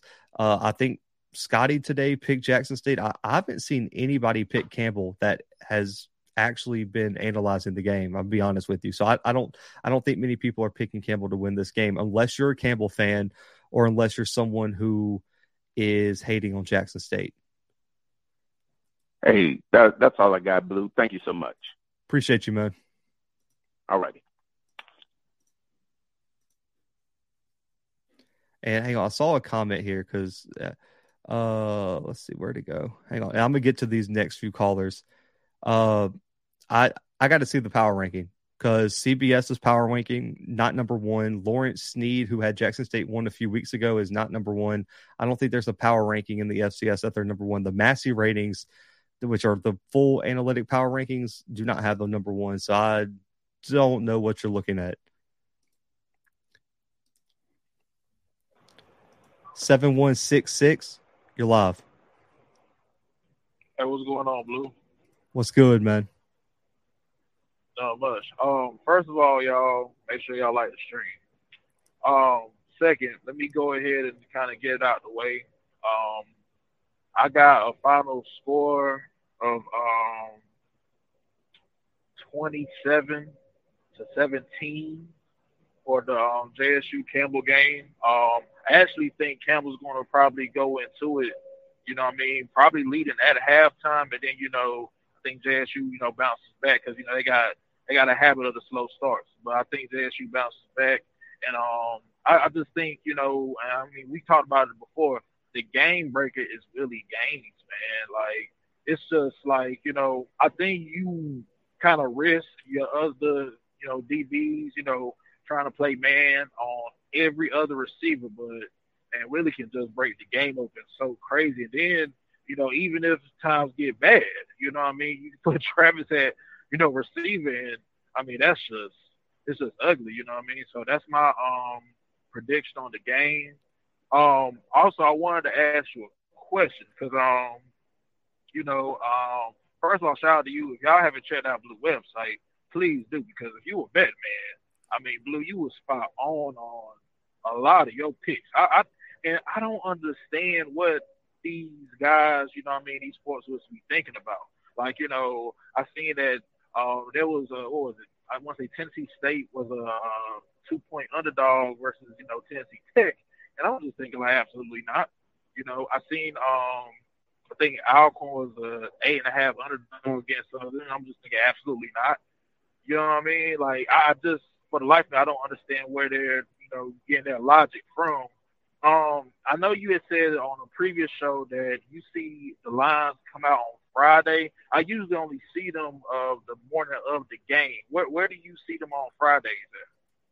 It just depends on the week. Some of the lighter weeks, some of the sports books will drop them early. And I, I think I saw someone tweet some out last Friday night. Um, to find early lines you just got to follow some of the top names in the FCS. So like Sam Herder, Craig Haley, Reddit FCS post a lot of um, betting stuff. It's just it also depends on which sports book. I, I, forgot which one that Craig Haley posted last week, but they had them pretty early. But the ones that you see on like the ESPN app and things like that usually drop early Saturday morning. So probably about 7, 8 a.m. is where you could probably find most right. of the lines, which is annoying but don't worry about the lines being inaccurate, man. One, people people understand because they don't put a lot of effort into FCS lines, but with them being so outrageous, if you're really into betting, bet on FCS games because the lines are ridiculous and you are honestly going to be making a shit ton of money if you even know like a quarter of FCS football, and that's how you really make money is you betting on those outrageous lines. Because like no one thought Southern was covering a damn near ten point spread against Alcorn. Man, I, and the blue, I promise you, you're not lying. Because I mean, um, I did a, a little fifteen dollar um little parlay on um. I want to say I use uh, is it Fordham, the um, your boy Demore plays for.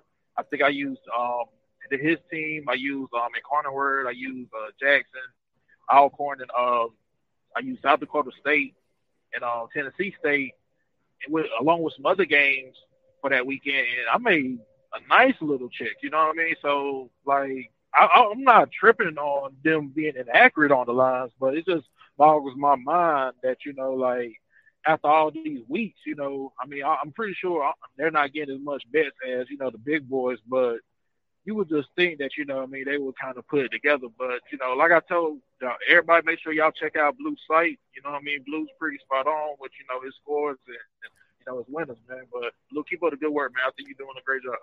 Appreciate you, man. All right. All right let's see. Nine two two one. You're live. Hey, how you doing, Blue? What's good, man? Oh, nothing much. Look, I want to say, as a, a Jackson State fan, I am very excited about this game and the implications that this game has uh, for Jackson State. You know, I, I look at Campbell as a formidable opponent, but I'm, you know, I'm I'm rooting for Jackson State, and I'm looking at the implications. If we blow out Campbell, I feel that that exponentially pumps our program up.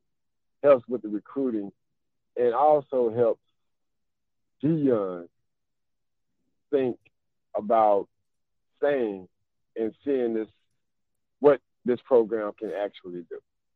Now, if we lose, I feel like you know it's the the the uh, the polar opposite that it, it puts a dent in our program, kind of like I would say the South Carolina State win.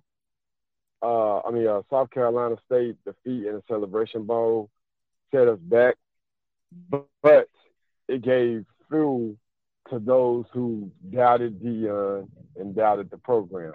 You know, it's this uh, narrative that we haven't played anybody, and I agree we haven't played anybody, and that's why I say at some point we have to leave the SWAC. But I'm just looking at those those two opposite implications. I feel like for Jackson State, even a close victory wouldn't help us. It has to be a big time victory. And what I want to say is because of these implications, I feel like Deion looks at that also. Deion is understands the two things you need to really take this program to the next level is more resources and better recruiting. And this game means a lot to us as far as both of those aspects. And uh, that's the first thing I wanted to say as far as the, the entertainment and the money side of it. The second thing, last thing I want to say is about actual football. Me personally, I want to put pressure on Campbell, just like they want to put pressure on us as far as running the ball. And I feel like Jack State can do that by only playing Travis at wide receiver and bringing Malachi Wideman back to play wide receiver also. Because the one thing I feel like we're lacking on the Jack State offense is that real deep ball threat. You don't always have to connect on the deep ball, but just having that threat there stretches the field out, make them have to cover more uh, ground. And right now, the only deep ball threat we have is a shorter receiver who I really don't like going the deep routes on the outside, you know, maybe in the slot position if you get favorable matchups. But having Wideman out there, you could put him out on the outside, and with his height and speed and uh, hand skills, that becomes a threat that they have to honor. And even having uh, Travis out there uh, gives you that same threat where other things underneath can open up. The running game will be more effective with that deep ball threat. We haven't had that real deep ball threat this year because I feel like we were missing Malachi and because we haven't had a Travis there. So my question to you is, would you play Travis primarily on the offensive side? And also, do you think having Wideman out there uh, playing at least 25% of the snaps and Travis out there playing 25% of the snaps puts us in a, a, a more dangerous um, uh, my uh, category going up against Campbell? Um, so I will disagree with you on the whole deep threat take because Willie Gaines, even though he doesn't have the size of Wideman, has really developed as a major deep threat, especially in crucial situations, as we saw in the Tennessee State game. So I, I do think there there is a deep threat on the roster. I think where Jackson State could better utilize Wideman is in the red zone, where you know he racked up a bunch of touchdowns last year due to his size, due to his uh, ability to play vertical. He that will solve some of the red zone woes um, that Jackson State has had this season. And as for Travis, I think it just depends on how healthy he is behind the scenes because we know he's going to play. Um, it's just, is he really 100% or is he more like 85, 90%? Because if if there's any doubt in your mind that he's not 100% healthy, I, I say just play him where you need him. It, this doesn't have like if you're Jackson State, this doesn't have to be the Travis Hunter show. Just play your game and get out with the win, man. If if if he's needed more on defense, play him more snaps on defense. If the game dictates that you need a game changer at wide receiver, then play him more snaps at wide receiver. I don't think um I, I I'm not going to say to limit his stats. I'm just saying I think on the defensive side of the football, I think that's where he's going to really really show out. Okay, let me ask you this question. As as far as uh number ten, guys, his, his name slips my mind, but Willie I agree with you that he's been a big time baller. Yeah. But my thinking is to have two deep threats out there that you could put on both sides of the field makes them more dangerous. What do you think about that? No, I mean, listen, the more deep threats and the more just threats at wide receiver that you have, yeah, uh, give me all of them. Listen, I want as many deep threats. I want as many good wide receivers as you can give me. So, We-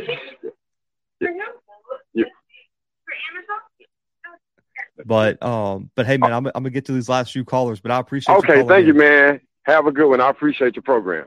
Yeah, appreciate you. Eight zero eight zero. You're live. Hey, how you doing? How you doing? What's good, man?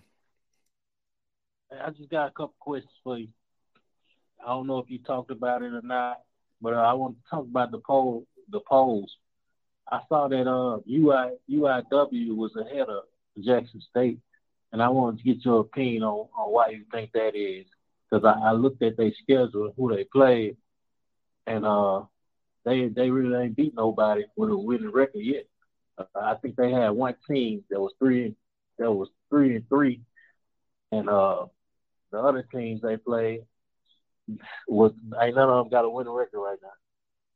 And I don't know why they tied with us or ahead of us in the polls as far as Jackson State, because I'm Jackson State fan. And I want to get your opinion on that. So, Incarnate Word and Jackson State are very interesting because, yes, Jackson has an undefeated record, and Incarnate Word is sitting at, I believe, six and one. The problem is UIW has a top 10 win on their resume against Southern Illinois, and they also have a 14 point FBS um, win on their resume over Nevada on the road, too. So they have a they have a top 10 win, an FBS win, and a top 40 strength of schedule right now in terms of FCS teams. So they can't in my poll, I have if I'm not mistaken, I have Jackson State one spot above them, but them, William and Mary, and Jackson State. So those three teams um are the three teams that I think you could order them any way you want because William and Mary also has that big FBS win, and on top of having a ranked win on their resume, a, lot of voters are saying Incarnate Word has a Walter Payton candidate, just like Jackson State and Lindsey Scott Jr. They have an FBS win and a top 10 win. Their resume is more impressive than Jackson State, so they're going to put them up one spot above Jackson State, even even with how impressive JSU has looked. Okay, well, this my last I'll let you take it. Uh, I, I feel like that. I, I mean, that's that's a good point, but I feel like Jackson State is what it's only five teams in the nation in FCS that's undefeated in their conference. Uh, UIW is, if, if I'm not wrong, third in their own conference, not even winning their conference. So I, I don't believe they should be nowhere near the top ten. They're not even winning their division, which I think that the SWAC, the top teams in the SWAC, I think FAMU, I think Jackson State, I think Southern can compete in the Big South. And uh, and one more thing I had was uh, oh JSU by forty. but that's it. hey man, appreciate you calling, man. All right, man. You have a good. You too. Um, listen, it, the the FCS. Okay, we got we have to stop applying FBS top twenty five rules to the FCS. An, an undefeated record in FCS is not the same as as it is at the FBS level. Uh, their loss was on a hail mary to a division rival who in, in southeastern on the road, and then they still have the top ten win and an FBS win. And I got you, but let's just put it in perspective here. None of the top six uh, or undefeated six teams are number one in the poll. South Dakota State's number one. They got a loss, a four point, um, a four point FBS loss. So an undefeated record at the FCS level isn't like the end all be all. It depends on who you lose to, the way you lose, and also it uh, really and truly matters more about who you beat and how you beat them. And and that that's going to be completely honest um, about that. To be honest, we're not going to the playoffs. The ranking isn't very important. It's just eye candy. Man, it's good pub, uh, publicity. I understand that the rankings don't play a a major role moving forward for Jackson State because they're not going to the playoffs. Uh, but it's still great for Jackson State to be able to tweet out those graphics and tell recruits, man, we're still a top ten team eh, or a top five team, whatever, whatever you want to put it, put the, you know, say, is is still great to to be able to put that out there, man. Great recruiting tools on top of the staff that they already have, and uh, it does matter at the end of the day for them, just in terms of a pride perspective, Wayne. And, and that that's kind of where I would have it. It doesn't matter in the ultimate grand scheme of things, but it does matter in terms of like school pride and promotion and things like that. Ultimate grand scheme of things. Six five four one. You're live. School pride and promotion and things like that.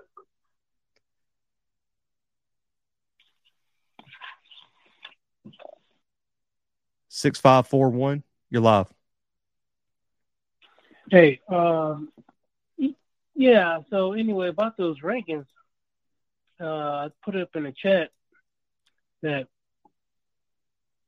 JSU is uh, number one in the power ranking. Now they got this uh, college football poll, poll.com.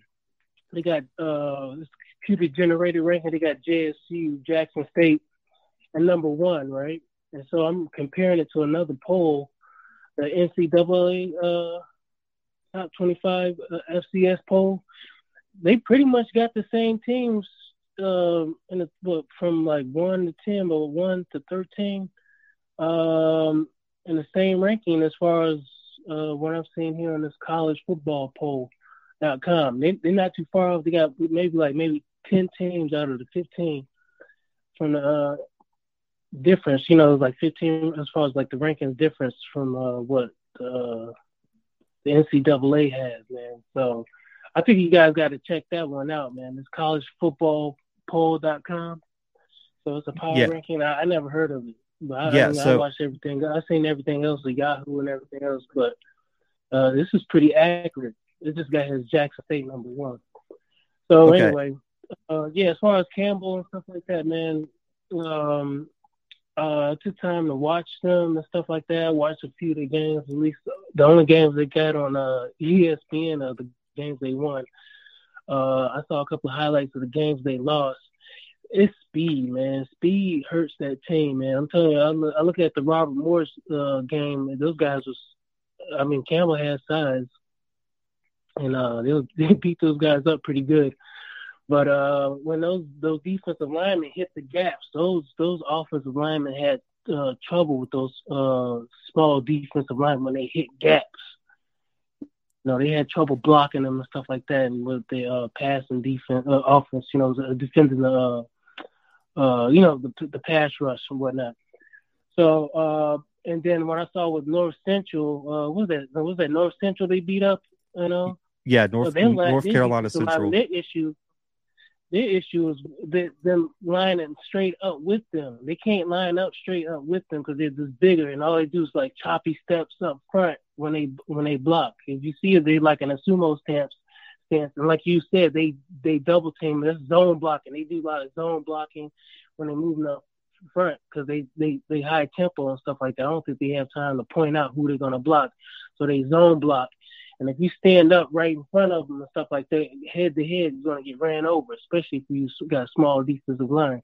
So I don't think uh, Jackson State is going to uh, have that issue. They got about like what five or I, I counted about five defensive linemen, but the guys that start interior defensive linemen, they're like 300 pounds. So I think they can match up as far as like size. Uh, and then got a few other guys about uh, you know about 290, 270 as far as like you know defensive linemen and then uh, you know that they can rotate in and out as far as going up against that line. But other than that, they hit the gaps, man, and disrupt that zone blocking because pretty much defending the run is just disrupting the uh the uh the, the flow, man. You know what I'm saying? They trying to block left, you go right or whatever like that. You have gap assignments. So if they stay on their gap assignments, they shouldn't have no trouble. It's pretty much the same discipline, man. Every guy has to be responsible for the guy they're supposed to pick up since they do do the uh, QB option and stuff like that. But that bubble screening and stuff like that they be doing, and dink and dunk into the uh, the tight ends and stuff like that. They throw the ball out to the flats. Don't be surprised if Jackson State get gets a pick six. I'm thinking like, man, the defense got to score, get some interceptions and stuff like that because uh, other than that, it seems like the other teams they they beat up. Size was the issue. Size size was the issue. And then so and then as far as like wide receivers and stuff like that, they use tight ends a lot with the slant. That's the only thing they hit up the middle. That's against zone defense. You know what I'm saying? So they do that a lot. You know, they slant a lot. That's all you're doing the slant all the time. And then, but anytime they go deep and stuff like that, the wide uh, the uh, the QB was overthrowing uh, wide receivers and stuff like that. They only got that speedy wide receiver. I think you had mentioned um, uh, that freshman. Yeah, man, they, they only uh, they came and throw deep to him. They came and throw deep to him and then Robert Morris was able to get a deep pass on them on uh, uh, play action play. So they bite hard on the play action because they dedicated on uh, you know stopping the run. And then they running backs are um they they they're not dynamic. They're big running backs. What they got like two guys about six foot, two hundred something nine pounds. Yeah, so yeah, I've been looking at the same uh, man. They they keep their head down. That's pretty much it. But they don't they don't uh they don't have like any juke moves or anything like that. The break, the break open and stuff like that. They just hit the gap. And a lot of times they have their head down. I don't see any stiff arms. I don't see anything dynamic. They don't even use their wide receivers. To, uh, uh, the uh, I mean not wide receivers. They don't use their running backs to catch balls out of the backfield, nothing like that. They ain't got even. They they, got, they really don't have much. To, uh, Jackson State really doesn't have much to worry about, but gap assignments. That's it. And keeping that dude in the pocket so he can throw because he can't throw downfield, man. He overthrew like so many wide receivers, man. I watch these games. He's overthrowing all these wide receivers, man, throwing picks and stuff like that. Like you say, he throws a lot of picks. I, if I'm Jack say I wouldn't be worried because all it is a high t- a high, high tempo, dink and dunk offense. That's it. But uh, yeah, that's all I gotta say, man. As long as they have gap responsibility, man. Uh, this dude tries to throw deep, man. Uh, Jackson State getting in those, and I, I wouldn't be surprised with him throwing to the flex, man. Jackson State is gonna uh, somebody's gonna jump the ball and, and take a pick six, man. All right, man. That's all I want to say. Pre- appreciate your call, man. How about that one? An hour and 53 minutes in, man. How about that one? Seven zero zero five. You're live.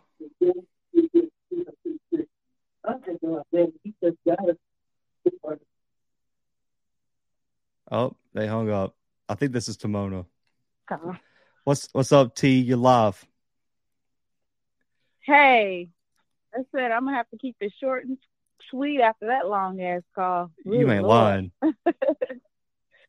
um, so I just wanted to ask about um, because I know the trench play is going to be very important in this game. I just wanted to ask about the status of number 72.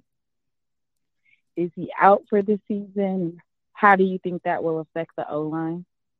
Um, I don't know if he's out for the entire season. If I, from what I was told, he's probably out at least this game minimum. You know,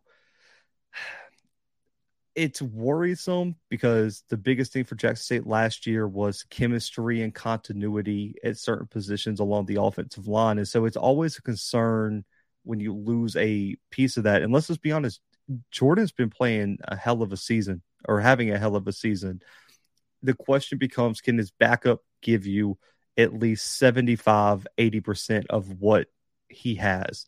And I think Deep, if I'm not mistaken, Debo is I think the backup, and he has a lot of potential. And a lot of people were talking about his potential coming into the season.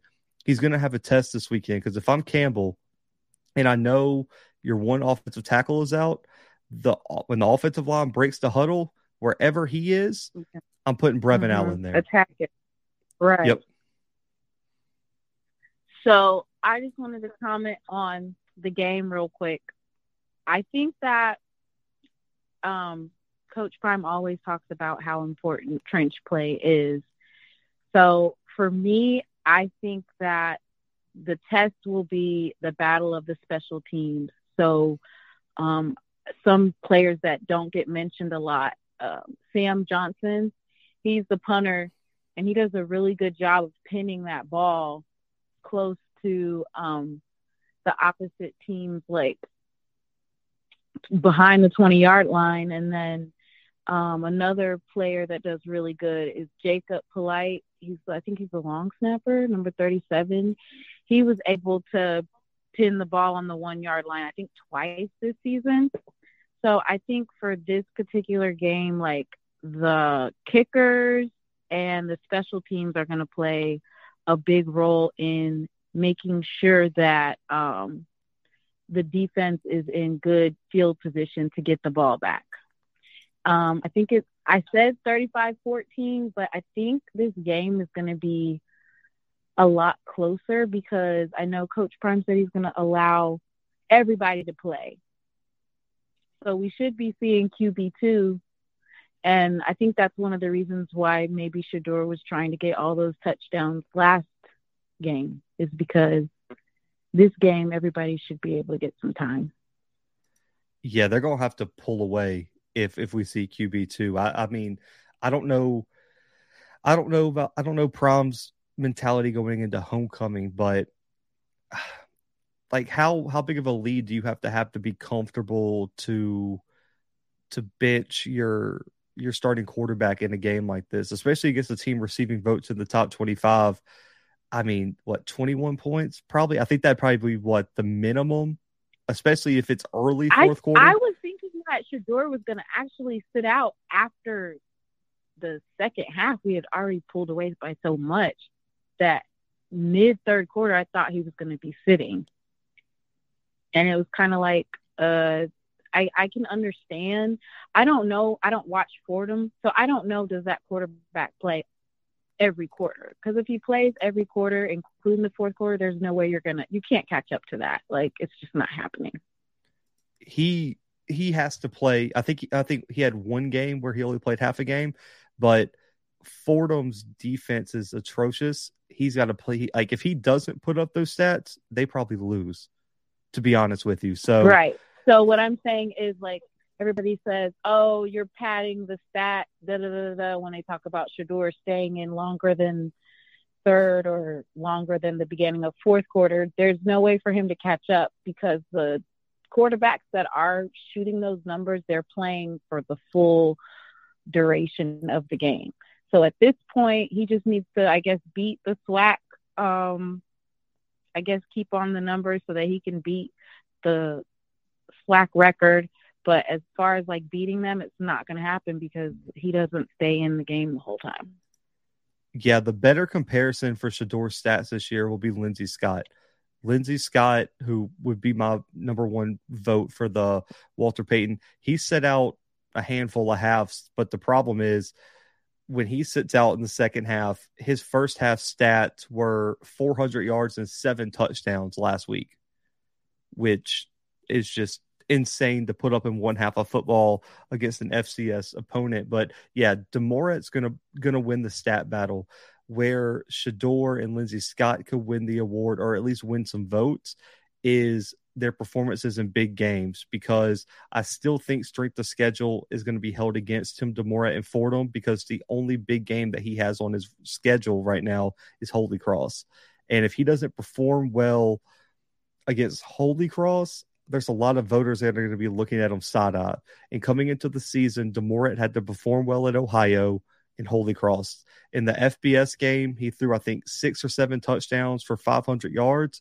He's going to have to put that up against Holy Cross if he's going to want a chance to win the award, just because of the perception of what Fordham football is. So, are they padding stats? Is it the same or um, not really? I, okay, so Fordham's quarterback is not padding stats because the game's still in jeopardy. I don't think you can pad stats when he's throw when he's throwing from behind or throwing to win the game. Now, people say quote unquote padding stats are when you're up by two, three scores late in the fourth and you're still trying to put points on the board, trying to put up yards. And I don't have a problem with stat padding. I'm of the mindset of, man, everyone watched Last Chance U here. Buddy Stephens said, we want to put 70, 80 on you. We want you to feel disrespected by us and not like me because we're that good and beat you by that much. So I think you should stat pad. If, if you can't stop me, that's your fault. That is not my problem. If you're upset with what's on the scoreboard, then recruit better players, then coach better football. And that's that's my mindset. Okay, Blue. Thanks. I'm gonna get off. I'm not gonna long wind you. hey, I appreciate you. Uh, thanks for calling in.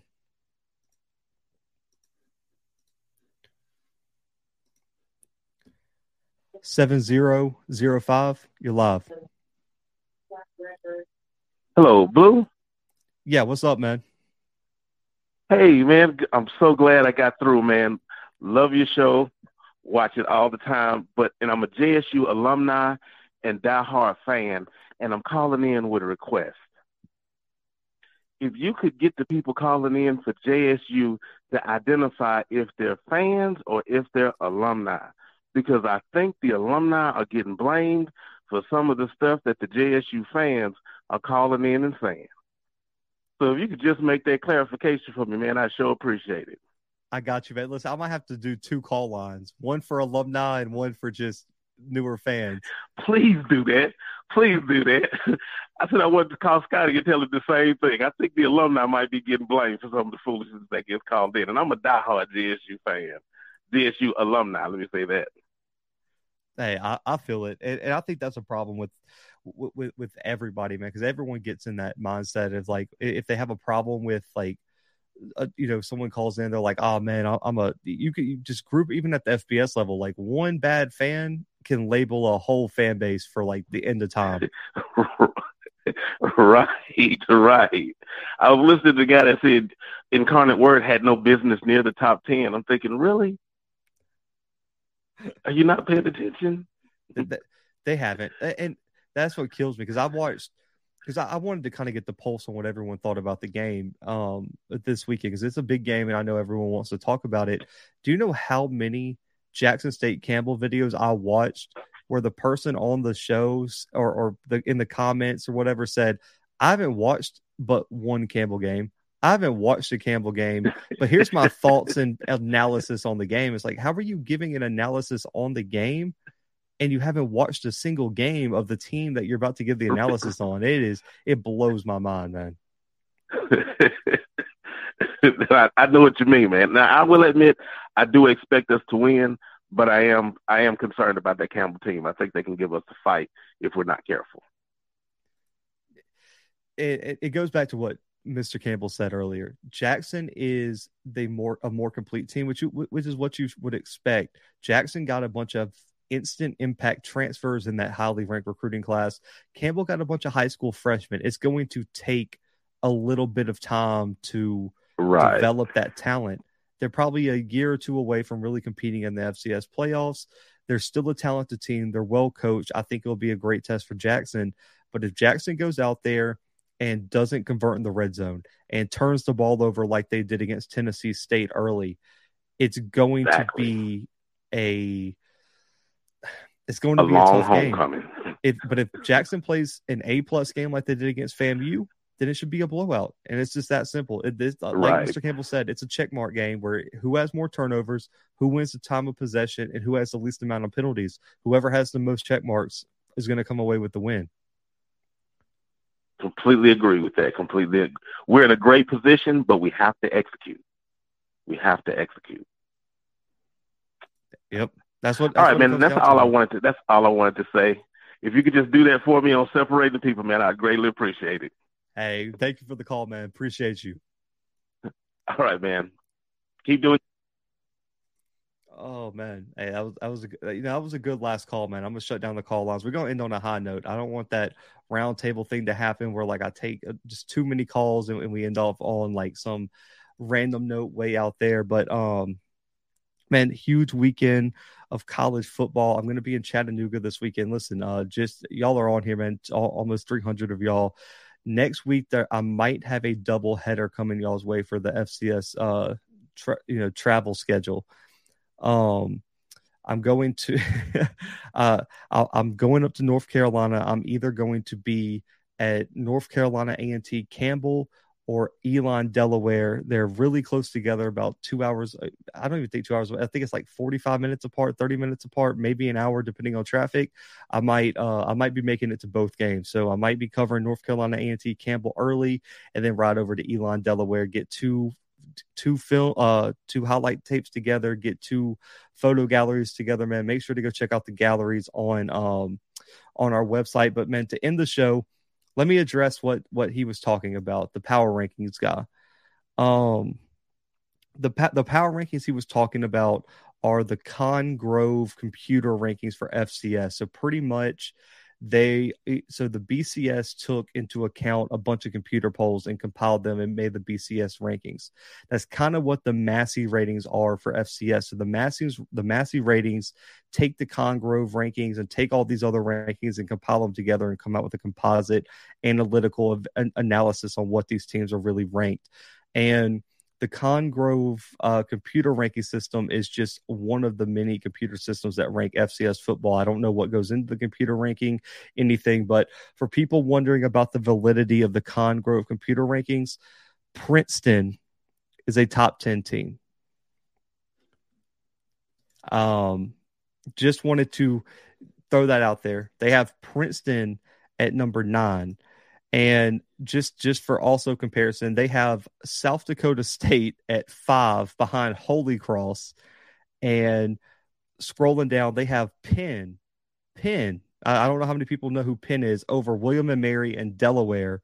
They have Harvard over a whole bunch of really good teams, and they have St. Thomas and all these pioneer teams who don't even have scholarships in like the top 30. So that is uh that is the Congrove computer rankings for you right there. Uh, just to kind of just kind of give some backstory um, on on what those rankings are.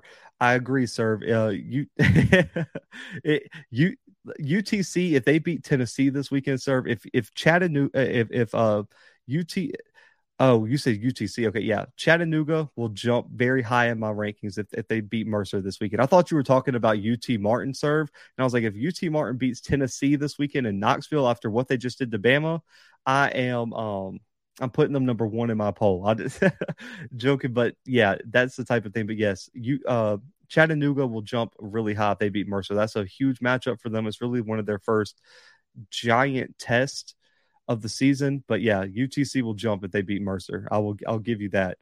He said maybe the GPA is in the logic.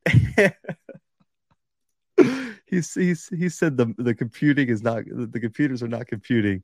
I love it.